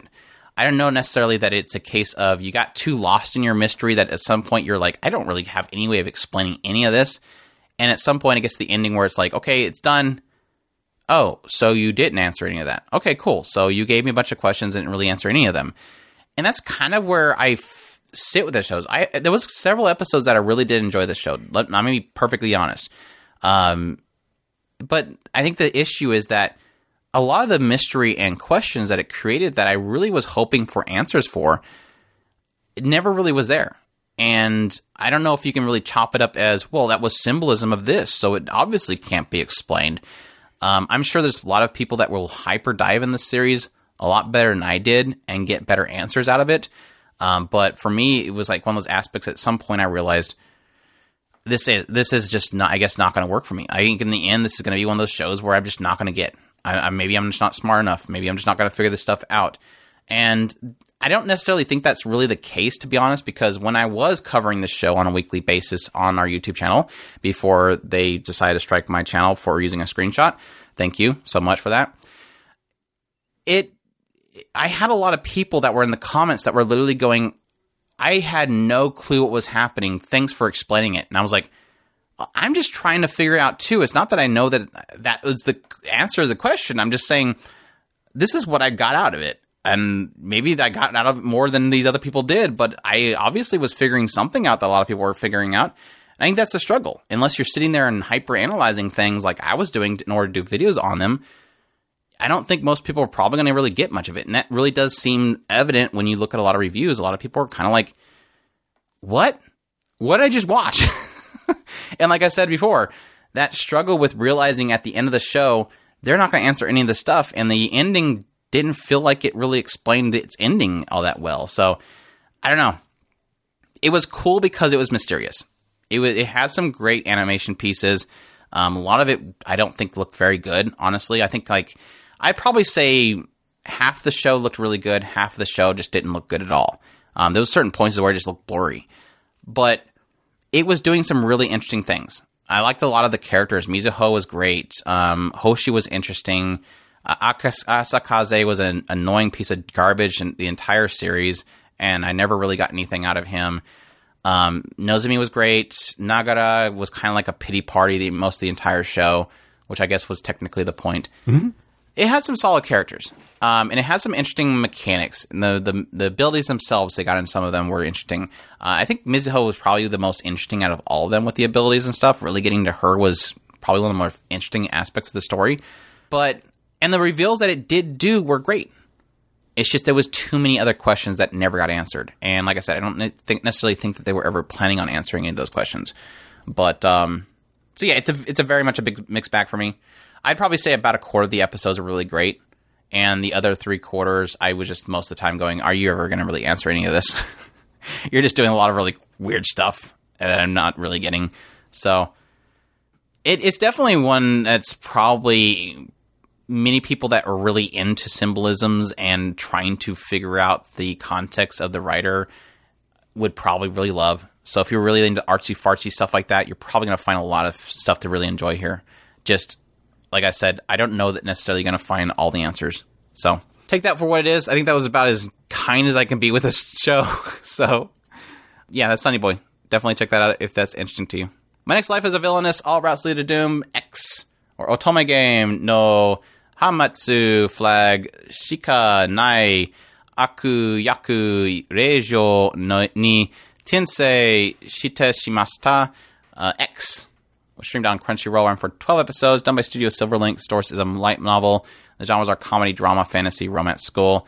And for those that aren't familiar, this is the second season of a series that pretty much opened up with a girl being transported into her favorite Otome game, where she is the villainess who literally, in most every single route of the original Otome game, ends up dead or exiled. And so in the first season, a lot of the focus is her trying to avoid those death flags, as they call them, and basically make everybody happy. And the entire time stressing over the death flags that, you know, loom every around every corner. And then it goes into the second season. So how'd you like the second season? I really um, did like the way what this this season did. It's it's it's fascinating in in some respects. At first, um, when I when I got through about probably the first half of this this this season, I was getting really frustrated, um, mostly because I was really unsure what they were honestly doing with this. Um, at at probably around the three quarter mark, I started to to to go, okay, maybe they're just doing some kind of a strange. Um, taking almost the the idea of the after story and just turning the entire second season into that. And that's kind of where I was starting to mostly chop it up to, um, because there was a lot of things that, for a, for a lack of a better term, they were kind of resolving from the first season. Um, in, in some respects, you were getting kind of um, a setup of what Uh, Katarina is going into into the future. She's going into um, the the magic department. Um, it was kind of resolving a lot of kind of questions that you have with quote unquote the love interests. Um, so you got kind of almost a backstory beti- behind almost. I think every one of them actually was covered in some way, shape, or form. So you got a a, a background on Giordo, uh, Giordo, Giorgio, and um, Keith, and and. Uh, the Black Prince and, and the other brother. So each one of the characters were kind of getting some backstory, some um, breakdown of who they are and everything like that. However, what I was not considering is it was also introducing some new cast members, which no, no big deal. You would get some new cast members obviously being added into the story to explain other characters. So I auto- I didn't automatically assume these characters were going to be relevant later. What is interesting in what happened in this season was they introduced a second um, Otome game that she is going to be going into into the next seasons. I say next season. They I, I don't think they've actually movie. announced it yet. Huh? Movie.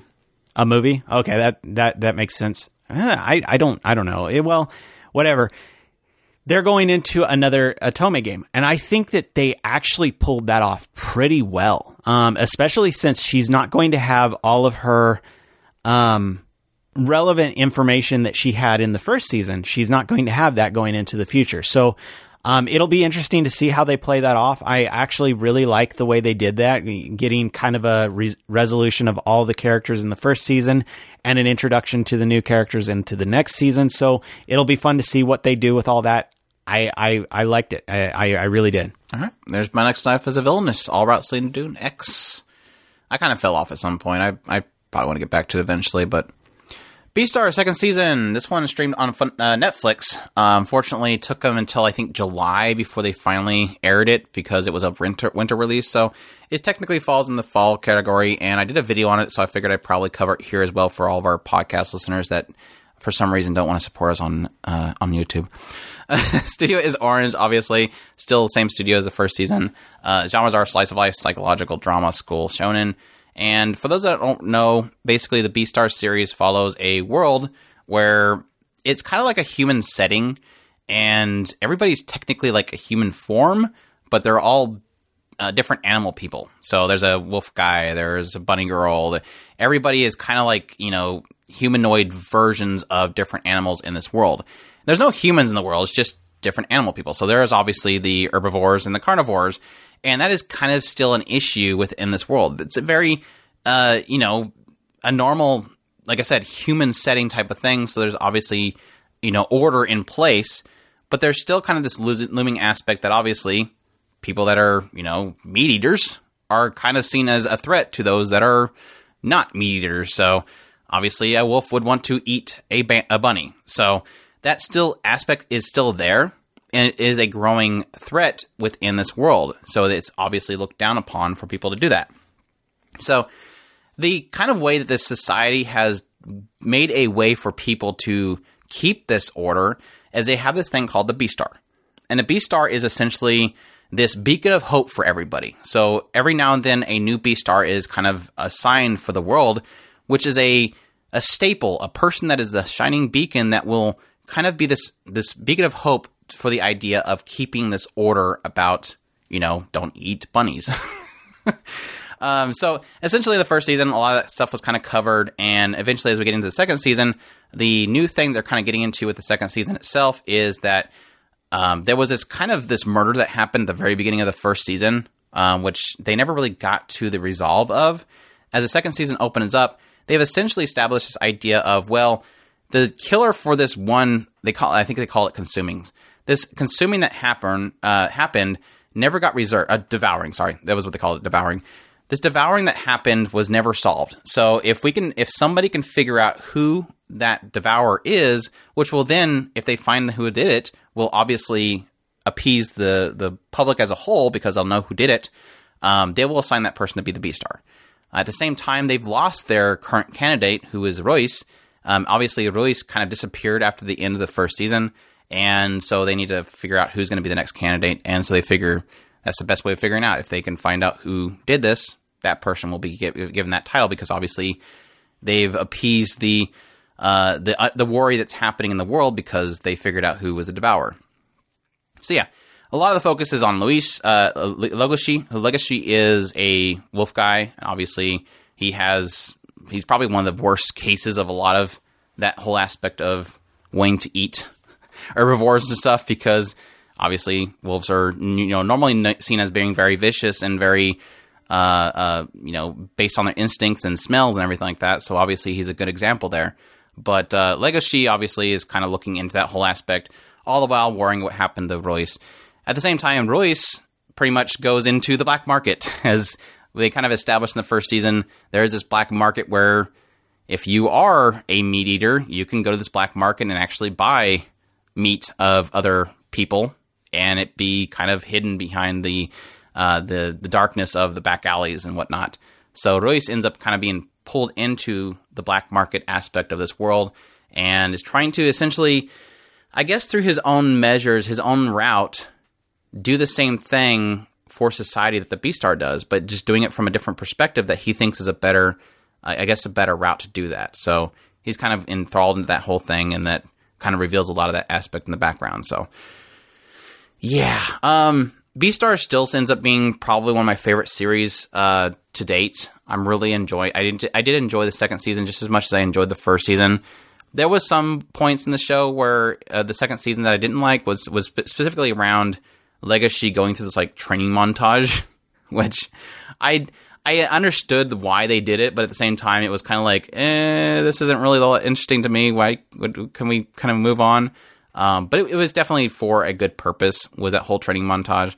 But other than that, it was everything else was fantastic. Getting into, obviously, the whole devouring and what was behind that. Uh, getting into, I think everything that Royce did was absolutely fantastic. The stuff that they put him through was like absolute torture, but at the same time was really, really fascinating to get into. Pretty much him forcing himself to have to really fit into this group that would normally be a threat to him was really, really great. Seeing his development as a character was fantastic. Um, yeah, just the same great stuff you get from B-Stars. And I think for most people that are really unfamiliar with the series, the thing that I think I love most about the series, or the, the, the, the property as a whole, is that it, like I said, it's technically telling the story of a very human setting. You know, going to school, businesses, all this kind of stuff that you would normally get in a real world. Even even crime and, and black markets and stuff like that is technically a thing of this world. Having that setting that you can familiarize yourself with, like you're watching this show, this series, and you're going, yeah, they're just school kids. It's like we were at one point. Yeah, they're just going to jobs, just like we do. But then at some time, at some point, realizing on a regular basis, no, this isn't our world. Like there is things about this that we just cannot really relate to. But taking those elements and somehow making them make sense in a very human setting, make sense in a very human setting is what's so intriguing about it. Um, especially in this season, the second season, hitting very heavy on that internal switch that these people have. This concept that somebody who, yes, is uh, is somebody that is a meat eater, that is uh, a carnivore, that's living in the setting of this. Obviously, they're having to fight within themselves to not be instinctual, to not attack their friend who is, you know, maybe a, an herbivore. And to have that moment where they show that switch happen, where suddenly they become feral and will act on their instincts, which is technically them. Like, that's literally them. And how they explain that in a sense of this world was really fascinating. To have that switch happen, something very visual happen, but then to not immediately realize, oh, that's a murderer. No, it's it's it's seen from a different angle and how that works out. And to have that play out and the way that they pull that stuff off is always fascinating to me. To see that switch happen and to see how they react to it and how it plays out was great. To see how they... You know, that obviously that fear that somebody would have seeing something very uh, violent happen, and that distrust that you have, or maybe that trust be re-sparked by forgiveness. All those things are really stuff that I just absolutely just eat up with a series. I love it. Uh, obviously, again, it, it is C G I. I think that Orange has come a long way with their C G I. I think the way that they actually, um, I guess, make these animal people work is really fantastic. A lot of the animation pieces are great. I think a lot of it has to do with art, the artistic direction they take the series that I think helps it. Uh, a lot of the perspective angles of different shots really portray the emotion of the scenes really well. Um, I especially like this one moment where technically one character becomes blinded, and how a C G I company portrays a blinded character is really great. Because obviously if you're blinded, you can still feel things. And so how the show, a C G I show, is able to portray that sense of blindness, but still having that sense of surrounding and touch, I think was really cool. I, I was actually very impressed with how they portrayed that scene. Um, yeah, just a lot of really great scenes. I, I especially, I think I mentioned in my video as well, there was this really cool scene that kind of tells a lot about the world that they're in in a more um, a more calmer way, is they have this moment where there's essentially this one carnivore who is kind of making mental note of how they don't like the fact that the herbivores in her school will constantly come to them and have them take pictures with them so they can post them on social media. So it's like almost a, a social status thing of like, oh, look at me, I'm standing here in a picture with a carnivore. And it's almost seen as like a thing that will get them a lot of likes and whatever. And she doesn't like that aspect. Like almost like she's being used for the fact that she is this threat to them, I guess, in a sense. And there's at some point where she finally asks one of these, you know, herbivores, hey, can we go out together shopping? And she's like, yeah, sure, let's do it. And so she almost like she reaches out there to kind of make that connection rather than always being this distant. And they go out together. And it was really cool because in that scene, you get the sense of how they each deal with their own issues as they go through shopping. So it's a very simple thing of going shopping, but there's all these different things told throughout each encounter, each encounter that they have while they're going shopping. So it's just through and through a very fleshed out world with so many cool things in it. Like I said, a lot of it doing to do with instincts and the divide between the two statuses that I just find really fascinating. I just love it to death, and I want more. I just, every time I finish a season of V-Stars, I just want more. Um, it is it is an absolutely incredible series that I just love to death. So I highly, highly recommend people checking out V-Stars, unfortunately, on Netflix. I think most people are probably getting Netflix accounts now for Komi-san Can't Communicate, so it's fine. But... um. That gives you something to watch while you're waiting for episodes of Komi-san. So there you go. Did you ever get finished the first season? Yeah, I finished the first season. Oh, what, did you watch the second season? No. Oh, I was like, oh crap. So, what's your thoughts? no, no Netflix on my, my Roku. You can get Netflix on your Roku. I know. Netflix I keep telling you, it's already on there. I I, I just got to get you in there to. Well, then the how'd you watch gone. the first season? Because well, I, I don't even have an you. account, so you'd have to you'd have to get your account up. So I watched it with you. Oh, that's right. Well, get an account. Go get a free account. Uh, My Hero Academia Season five. Did you finish this one? No. Gosh, Chris. But you're like, what, three episodes from the end? No, I only got you didn't watch three, any of the Villain three episode into the... Yeah. Oh, you missed the Villain Academia arc then. Uh, this one is streamed on Crunchyroll, Hulu, and Funimation for twenty-five episodes. Obviously, uh, done by Studio Bones still, sources of manga. And uh, yeah, I... Not really too much to get into here because obviously fifth season spoilers, but my overall thoughts, I I the, the part that technically Chris watched as well, which was mostly the first half of this season, was this kind of mock um, mock battles between different classes. And a lot of it was kind of focused on showing essentially how a lot of these characters have developed their abilities over their training sessions with different um, heroes. Because obviously they have these little hero internships with all the heroes. And so a lot of them have evolved their powers a little bit. So I felt it was like very much a... let's show how everybody has kind of grown. But also it kind of brought in, what was it, uh, B-Class? Mm-hmm. They brought the B-Class in and they were competing against them. So obviously it's showing a lot of how the B-Class has kind of evolved over time as well. Um, I I had my issues with that whole segment, and that was more, mainly focused around the aspect that I felt like a lot of characters were downplayed, even though they're characters that were very strong before. And it, what I mean by downplayed is it was almost like a feeling of them showing... them downplayed in order to show other characters being really good. And I think we talked about this quite a bit in our first impressions, or maybe it was a, a mid-season review of it. Um, why do I have two togas in my outline? I guess it's I guess it's nothing wrong with having two togas in your outline. Mm-hmm. Anyways, more togas is fine. Sorry, I got extremely distracted. But no, I, I thought it was fine. Um, obviously, towards the later part of that, the big focus was that Deku had a change in his abilities, which I think is a really interesting way that they have... pretty much introduced to evolve Deku as a character and to make him just have something that's very special and unique to him as a main character, which I do like. I think the what that with the doors that has opened up for the future is really interesting. And it was a really cool way for them to really dive into individual heroes of the past that have had his ability.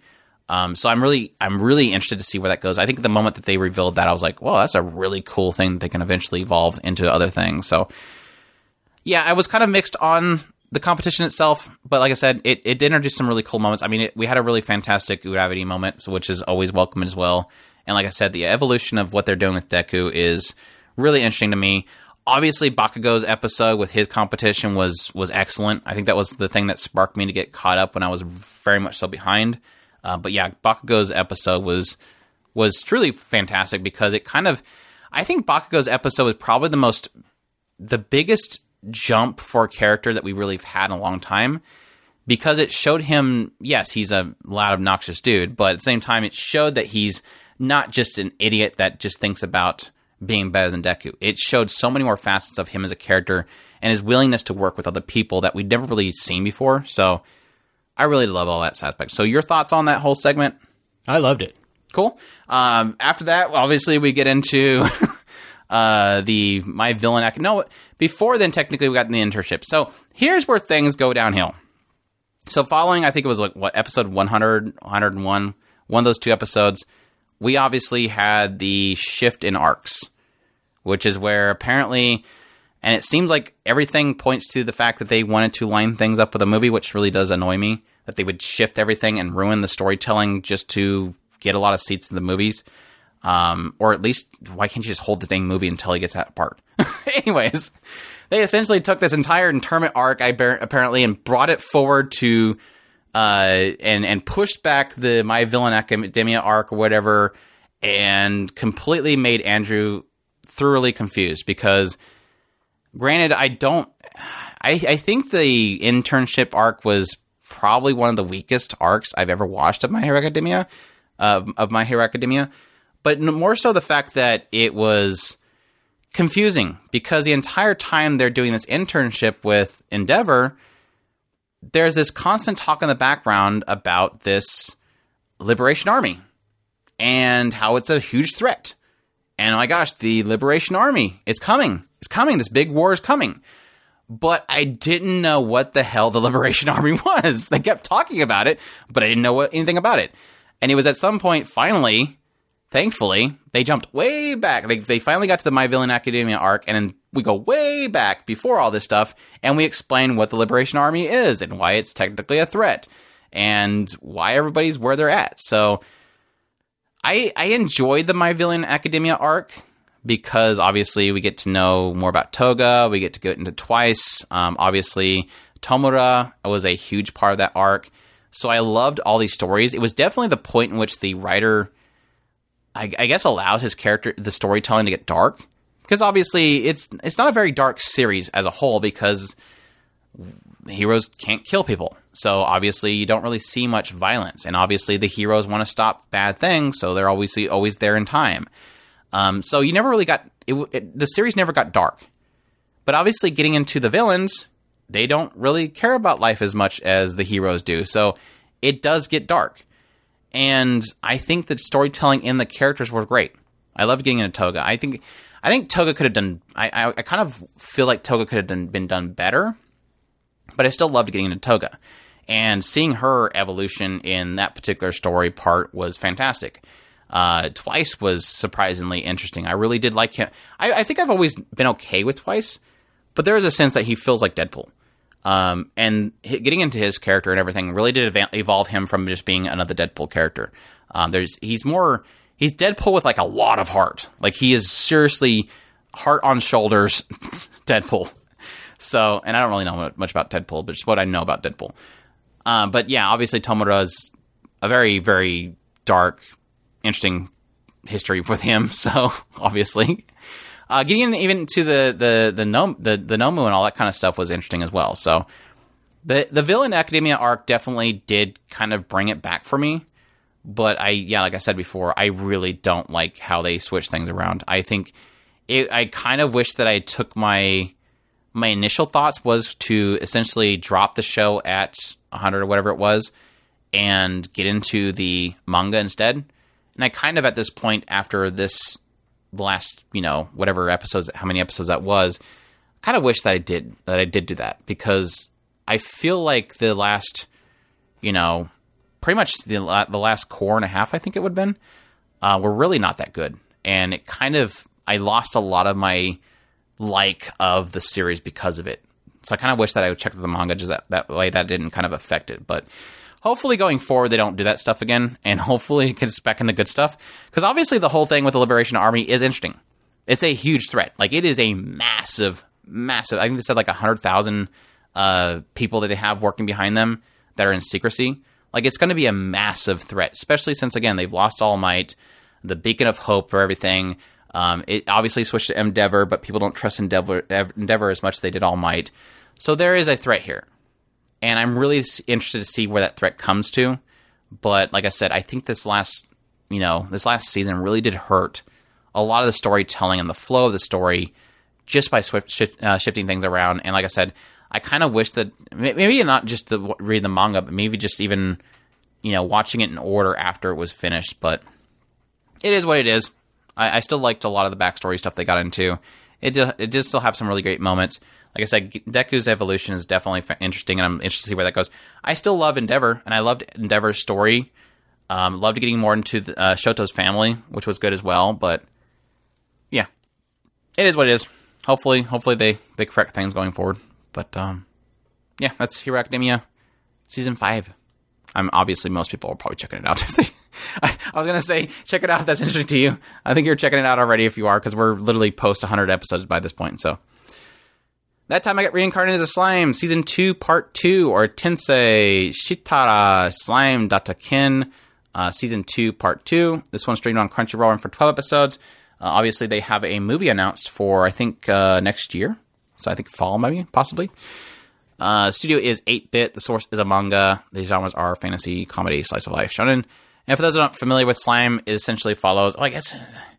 Are we technically getting into stuff where I think we have to soft spoiler things? It's kind of hard to talk about. I think that's where, where where we were with the last show. So, so yeah, kind of uh, keep that in mind. Soft spoilers here as we get into this series. I'm not going to spoil anything huge, but just keep in mind we got to talk about certain things in order to talk about the season. So, soft spoilers. If you don't want to hear anything at all about Slime, you can jump forward. But yeah, um, yes. For those that I'm familiar with and that want to know, it essentially follows a guy that's uh, got gets stabbed in the real world. Gets isekai'd into another world as a slime. Uh, he has the ability to kind of consume things and gain abilities and, and strength from consuming things as a slime. And eventually he ends up starting to build a nation of people and at some point has to protect those people. And that leads to him becoming a demon lord. And then going into this season, we essentially have the meeting of the demon lords. So Clayman is finally getting his due, possibly. As we meet, because Clayman calls it, so they decided to meet up, and uh, yeah, he has to face up against Clayman and his his accusations about all the stuff that Remedu's been doing in the past. So Your thoughts on part two? Um, I loved it. Uh, there was a lot of things that they kind of, um, quote unquote, resolved um, from the first season. Going into this next season, they've they've opened up a lot of different things, um, set up a lot more world building, kind of shifted around um, alliances and everything like that. So I really liked that they did a lot of that stuff. The the conclusion of everything, I think, was really well done. And they did a massive power level test of, uh, across the board. Just show, okay, this is where everybody is pretty much at at the moment. So you get this kind of idea of where every where all of the pieces are per se at the moment. And I think that that was really well done. Um, matter of fact, I I I almost even well, thinking the power about level it, showing that. Remidu's uh, least powerful minion, Shion, literally bested a demon lord. That's a showing of power that literally Remidu has too much power. It, it, it, it, it's one of those things where I, I sat there and, and, and as we were getting ready to to um set, uh, talk about this, I was thinking, am I going to say it's anticlimactic, or am I going to say I think this is very? It was fascinating the way that they did it. Because in a way, um, while it was very abrupt, a lot more abrupt than I was expecting, I don't think it was a bad thing because I think that they did it well. Um, yeah, I guess you could say that just it, because Rimuru is, is too overpowered. I don't necessarily think that was the point of what they were doing there. It is... I like I said, I think it was a power level test. It was just to show you where the pieces are. It doesn't necessarily mean that Rimuru is so overpowered. Um, I think that it, it, it was allowed to be the way it was just to show, hey, yes, overpowered the, Rimuru is. I don't think he's overpowered. It, it, yeah, he is. You, all right, you can't say that. Come on. I think it just laid out the board so that you can see where everybody was, um, and. It, I, I think it did it well. Yeah, I, I'm. I'm. I, it's sad because I think I I hyped up the meeting way too much for myself because, like, obviously I had to get caught up with the second season. Obviously, I think I also had to watch the um the O N As or whatever they're O A Ds, whatever they are. And I'm kind of sad because I obviously getting caught up with everything.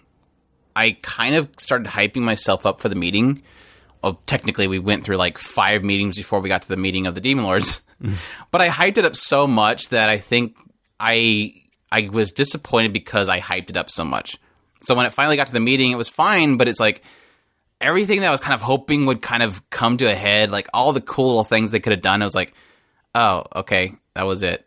Uh, oh, oh I, I guess it's fine. I mean, it had a fun little ending to it, but that I kind of, like I said, I, I, ex- I set my expectations way too hard. I think I found more entertainment out of everything that Shuna and all them were doing and all the reveals they did with that, but... It was it was fine in the end. I I don't necessarily... I think it's more of a setup for anything for, for other things as well, because obviously towards a later part of the entire meeting was a lot of setup for characters that were surrounding everybody and a lot of build-up for, like, Diablo and other characters that are constantly being hinted at at a regular basis. Like, literally, Guy brings up Diablo and all them over and over again. It's like, okay, I think you're setting up something here. I guess this is necessarily not about Clayman and everything. It's more about this other stuff that obviously are possibly the future stuff, but yeah, it was still fine. I still I still loved pretty much every episode of the season. And I'm I'm one of the few people that I actually liked all the meetings. I think they're they're they're not going to be for everybody, but like I've said before, technically this writer really loves building nations. And Slime has always been about Isekai build nation. And in order to do that properly, the writer is very focused on making sure that everything involving communication between different nations is done and fleshed out.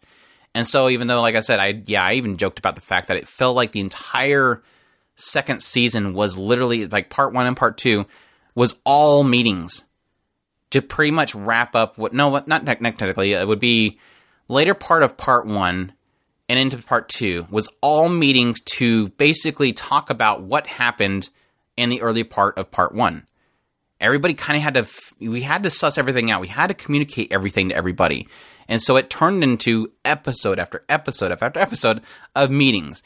And I do like that because, like I said, it it doesn't discount the ne- ne- the necessity of these nations to communicate and to really see where the cards are going to lay after a very catastrophic thing happens to another nation and how that affects all the other nations. So I was perfectly fine with it, and I really did enjoy it. But like I said, my issue probably more laid in I put a lot of expectations on the meeting of the Demon Lords, and it didn't really deliver to my expectations, which is my own fault. So, but I did enjoy it, though. I did enjoy a lot of the characters, plus the introduction of a certain vampire was mm-hmm. great, and I'm I'm already sold on that character, so... Yeah, I border on the edge of the meetings was probably a little bit too much, but at the same time, I loved what was in the meetings. And that, so I, I know it's a kind of a ironic statement that I'm saying that, but that's where I lean. I, I got a little bit bored with the meetings. But yeah, that's uh that time I got reincarnated as slime, season two, part two.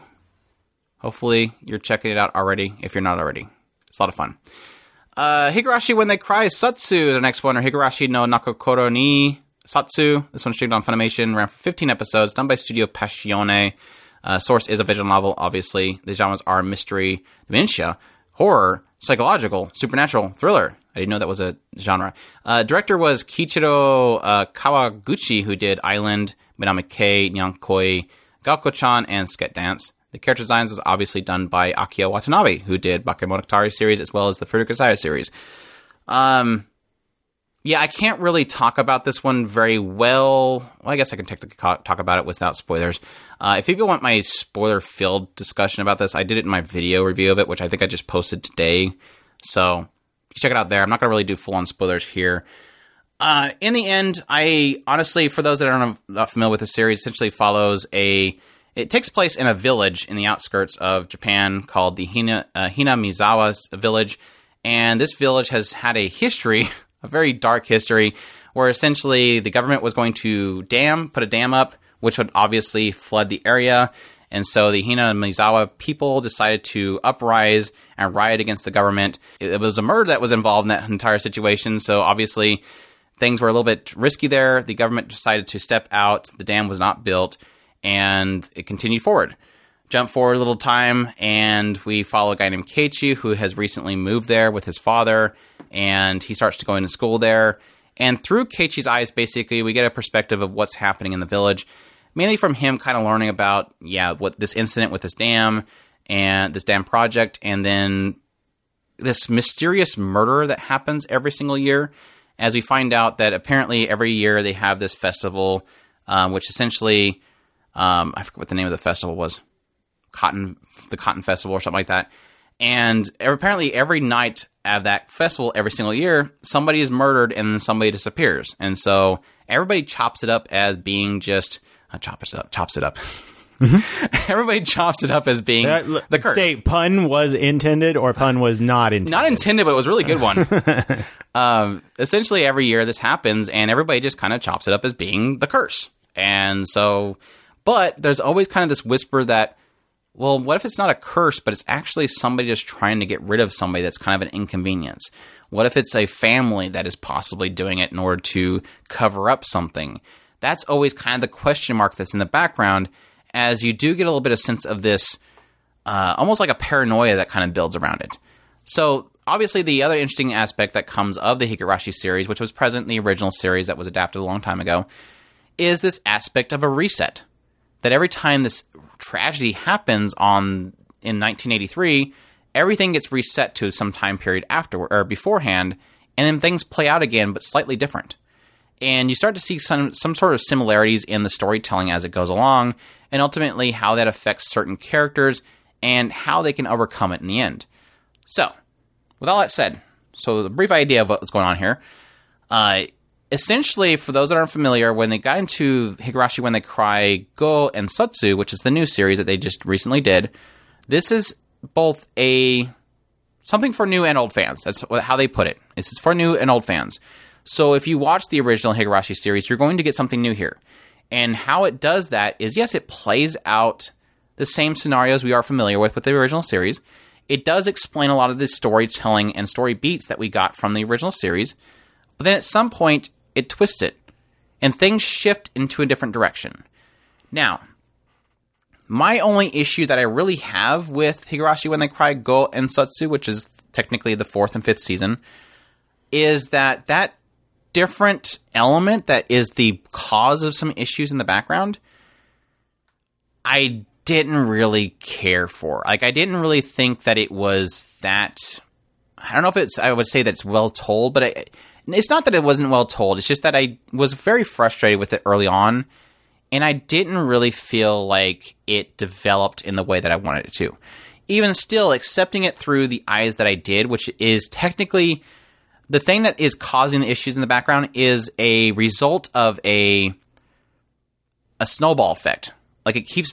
It's something that starts from something stupid and simple, but then develops into something bigger and to something that it can't stop itself anymore. And then when I explain it to myself that way, which I think is technically the intention of the story, it makes sense and I'm fine with it.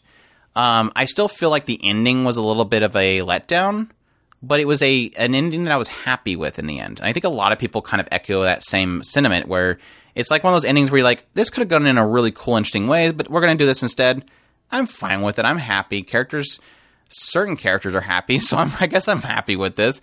Um, it looks fantastic. Um, I think Passione did an excellent job on it. Um, it looked great. Granted, technically, the old series was quite a while back, and it had its own issues with animation, but I think it looks great. I think I really do like Akio Watanabe's artwork. Obviously, there's a little bit of a, a laugh here and there about the fact that they do the head tilt similar to the Shaft head tilts because... And I probably think it's probably because Akio Watanabe was working on the character designs. maybe maybe Akio Watanabe's character designs are designed to head tilt. I don't know. We'll, we'll see. But um, yeah, it looks great. It looks great. Um, the directing was top notch.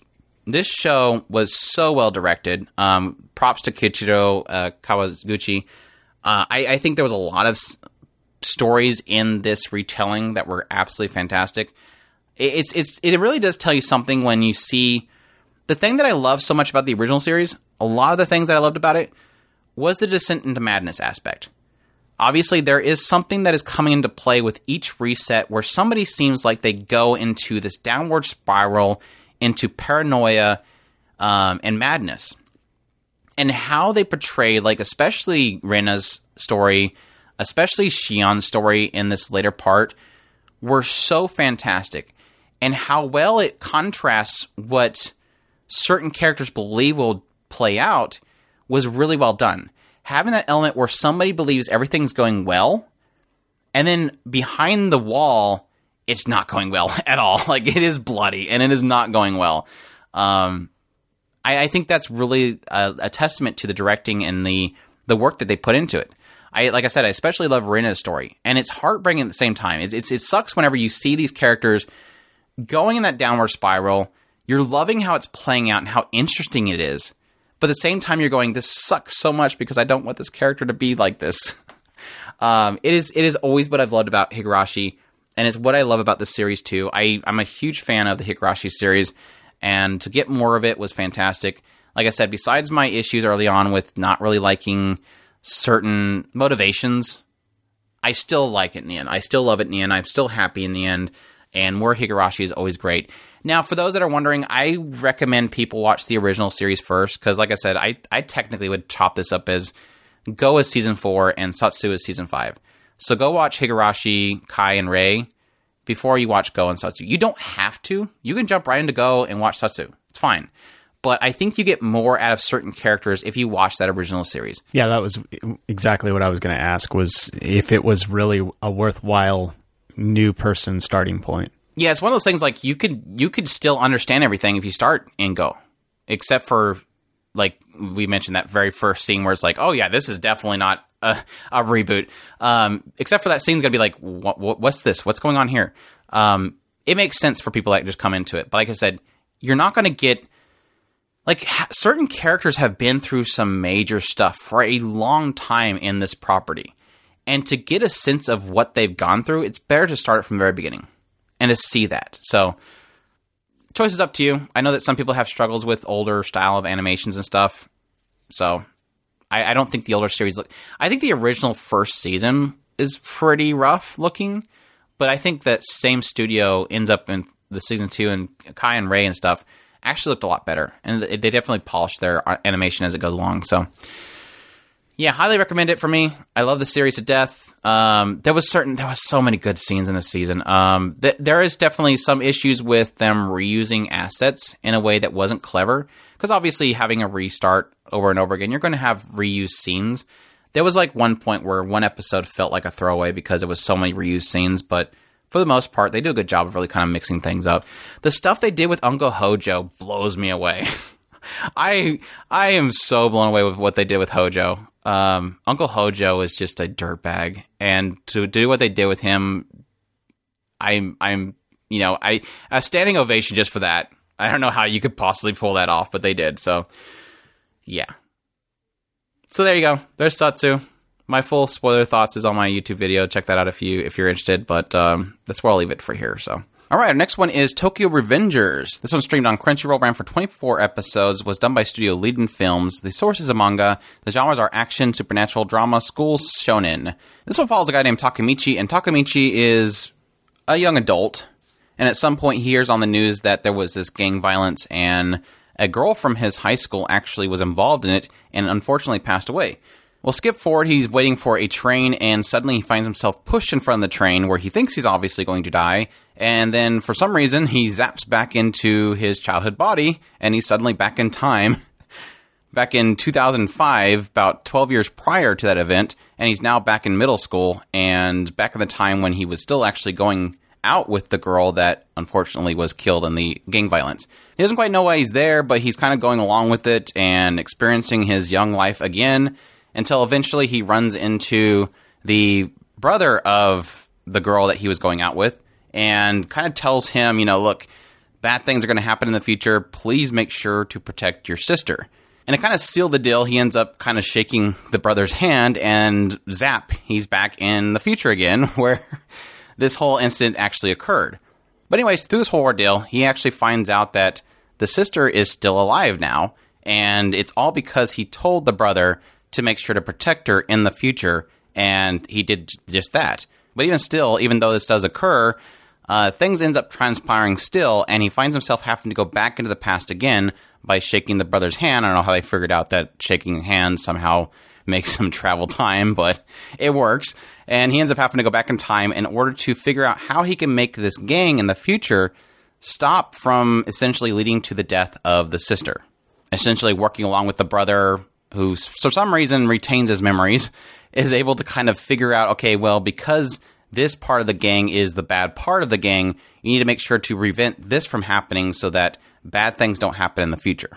So yeah, my thoughts on this series. I honestly, I'm of two minds of this series. The, there's one aspect of the series that I really do like a lot. This is aspect of like a period piece Japan uh, gang that is obviously a thing at the time, biker gangs and stuff. And really getting into the, I guess, the birth of that gang and everything, all the characters within it that have to deal with issues that eventually lead up to this larger gang in the future that obviously he needs to figure out how to manipulate enough that it doesn't affect the people that he does love. Because as he quickly finds out in the past, this girl that he kind of parted ways with, that was his girlfriend, Hinata, is somebody that he actually really did care about when he was younger. And to kind of re-spark that love and the desire to protect her obviously leads to something of a strong passion for him to make sure nothing happens in the future. And this is all kind of really enhanced by the fact that the characters are really solid. I loved all the characters in, unfortunately, the gang. I mean, Mikey, Draken, a lot of those characters are really cool characters. And all these great moments with his experience in dealing with them is where a lot of that drama kind of stirs up. Even though it is, you know, how it manages to really portray the fact that these are really nasty people, these are dangerous people, but yet he still has to find the courage within himself that really, honestly, at the very beginning, and technically through most of the series, doesn't really exist, is definitely that driving force early on that really pushes the story forward. I mean, a really good example is this moment shortly after he meets Mikey, who's kind of the leader of this gang, comes to meet him at his school, and Hinata ends up kind of striking him, and you have this brief moment of like, whoa, this is not good. This is going to lead to something very terrible. Hinata's in danger. And the way that it kind of portrays that stuff is really solid. It's almost like the immovable object that the protagonist really has to push, even though pushing it could lead to his death. And like I said, I do believe a lot of these characters have some really deep storytelling that goes about it, as it kind of slowly gets into each individual branch of this particular gang, how the gang itself slowly evolves and grows bigger to a point where obviously Takemichi can no longer really control it.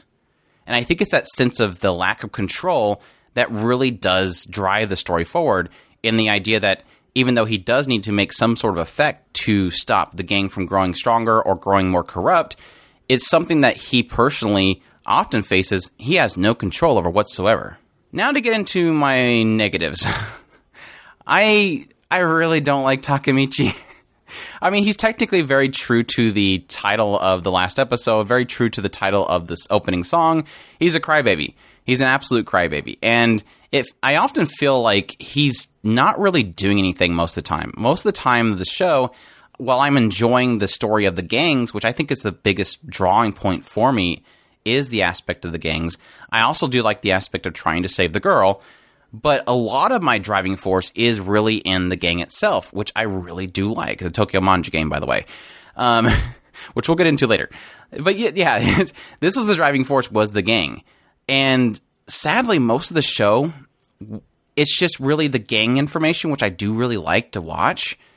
And technically Takemichi's introduction into the gang and all the crap that unfolds. But most of the time when it focuses on Takemichi, he just didn't stand there whining. He just whines the whole time about nothing that he can do, and he cries and whines and whines, and he doesn't really get anything done. I think really it turns into one of those things where all the interaction that he has and all the changes that he makes is because he cries and people see it. Which again, I guess technically is the point, but at the same time it's kind of frustrating. It's like, why don't you do something? Please do something. Again, I do understand his fears. He's dealing with a lot of people that will harm him or possibly kill him. But if you're the main protagonist, please at least at some point do something. And that's that frustrating that push that frustration that pushes me. Additionally, the time travel stuff, I I I don't know. I'm so mixed on it. I at times I do like it, but other times it's like I have to just really force myself to suspend my disbelief because it's so awkward how it plays out. It's so uh, it, it it plays heavy on the idea that if something changes, it it should do more of a rippling effect in the future, but it doesn't. Like you can have several times where he gets more and more involved with the gang, but it always leads to him working at the same stupid shop. And it's like, I don't care how much uh, how little changed, something has to change in the future. I guess it kind of plays off the idea that once he goes back to the future, like his autopilot self goes back to normal before the change, but you'd, you would assume that a lot of things possibly change in that time frame. So again, it does require a lot of suspension of disbelief, but it is frustrating. Additionally, the big gigantic elephant in the room is the censorship. And yes, granted, most people can probably go out and find Sailing the Seven Seas. They will find the the uncensored version, but I do have to admit that I was extremely, not so much that I hated the idea, well, I did hate the idea that they were basically censoring the Manji symbol, which, by the way, the Manji symbol is a part of their symbol for their gang. It's the Tokyo Manji gang. And so the Manji symbol is there. The problem is that they felt like this Manji symbol was the same as a swastika, and it's not. They're two different things, but for some reason they felt like they had to censor this, which is technically a symbol, a long-running symbol far before the events of World War Two, but yet for some reason they felt like they needed to censor that because of it. And that was absolutely disrespectful to the sign itself, but at the same time ridiculous that it had to be, rather than explaining it maybe in a maybe a card at the beginning of the episode. But even worse than that is that the censorship itself was horrific. It was literally, uh, we had several episodes where all we were looking at was a side of buildings because it didn't want to show the scene of the characters because the symbol was on our jackets. And it was it was terrible. It was absolutely some of the worst censorship I've ever seen. Uh, they didn't even want to put effort into it to maybe just draw over it or something, or maybe just crop the screen a little bit. I would have even taken censorship bars. But to completely spend, like, majority of episodes looking at the side of buildings was absolutely ridiculous, and I absolutely hate that about this show. Additionally, it's very important to note that this series does not have an end, and it leaves on an incredibly nasty cliffhanger. I mean, we're talking Eden Deities levels of cliffhanger at the end of it. Um, there's a lot of talk of this possibly getting a sequel. I hope that does become the case, because at this point I'm technically invested in it. I want to see Hina to be happy. And I think that's a good sign. It's, it's a good sign when you see a lot of great characters. You want to know, learn more about them, and it does drive you to want more of the series. I think with the aspect of the censorship, I almost want to just say, just read the manga and just completely avoid the series, but I still like it in animated format. It still has a lot of passion and a lot of a lot of emotion. A lot of the adaptation was really well done besides the censorship. So it's hard for me to really say that the adaptation isn't a good thing. But at any rate, it's a fun journey. I really enjoy it. Like I said, I really love the insights into this gang. I really love the Tokyo Manji gang and the slow evolution of it. Um, I really do like gang stories. Um, like I said, just have my issues with Takamichi. A lot of the time aspects takes a lot of suspension of disbelief. But in the end, I really do enjoy it, and I hope there's more. I'm looking forward to a second season if it does get announced. But uh, yeah, that's my thoughts on Tokyo Revengers. That's that's it for the, the finales of, of all the, the reviews that we have for the summer twenty twenty-one anime season. Um, to give some quick thoughts of the still running series, The Great Jahi Will Not Be Defeated. Um, I haven't gotten too far. I think I'm like four or five episodes in, but I, I'm liking it so far. Uh, basically, demon uh, second in command demon lord that is loses all of her powers because the magical girl came in and destroyed everything.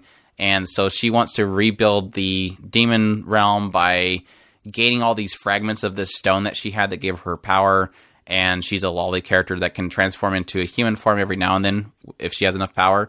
And so she has to work as a bartender and try to find stones. And it's it's ridiculous. I do I do really enjoy it.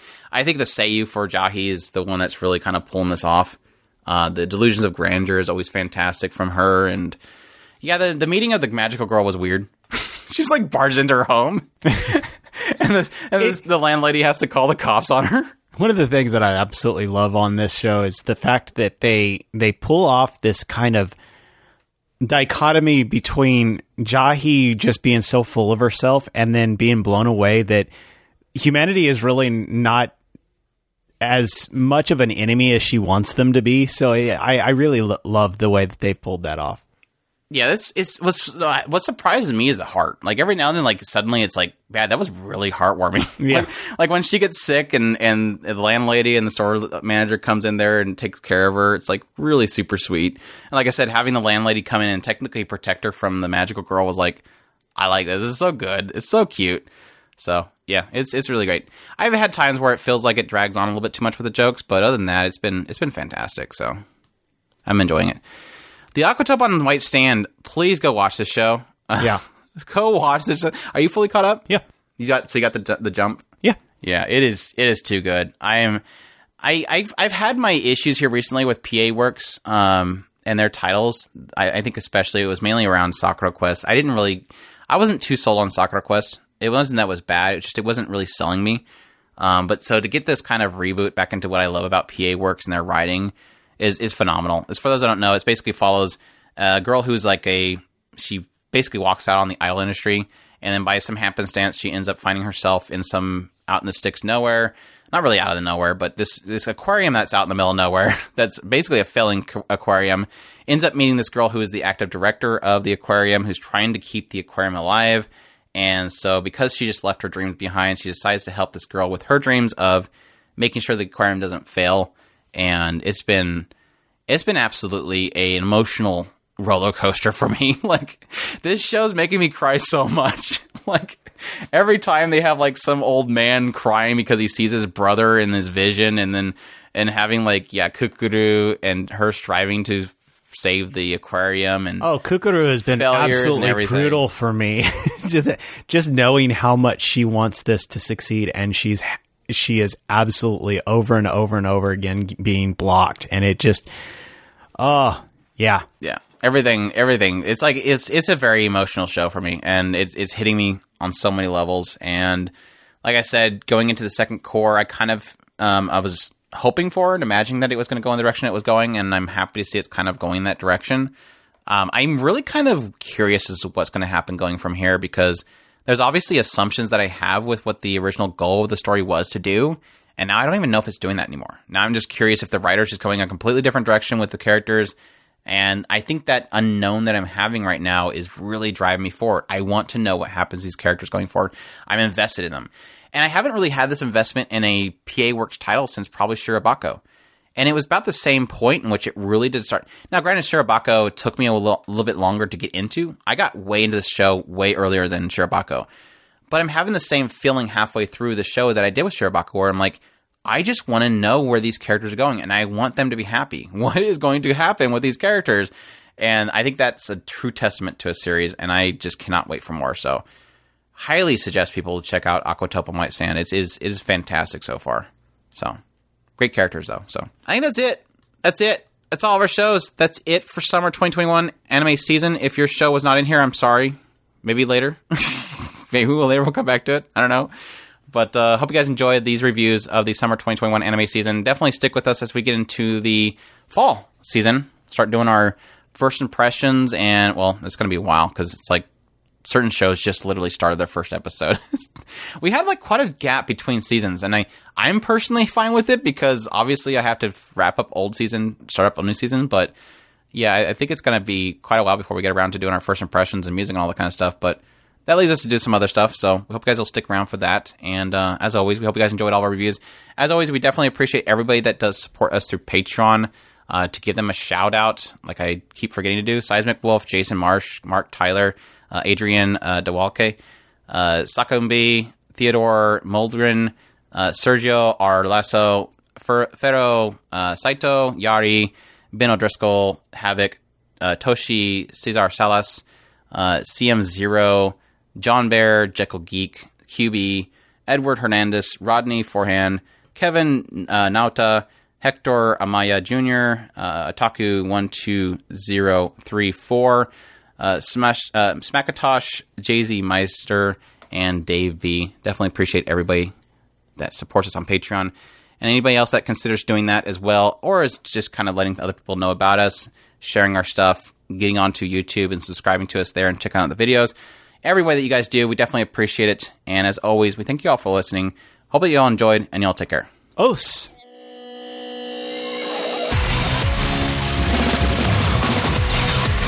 Like a, like a.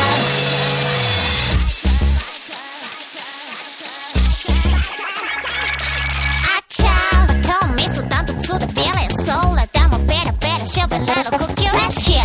The miss a cocktail just a sugar, oh, let it out of sound. I gotta oops, the phone. Oh, whatever, I should have made a beauty, my head, cousin, I'm going to put my aloe. From that, I'm going to put my shoe, my head,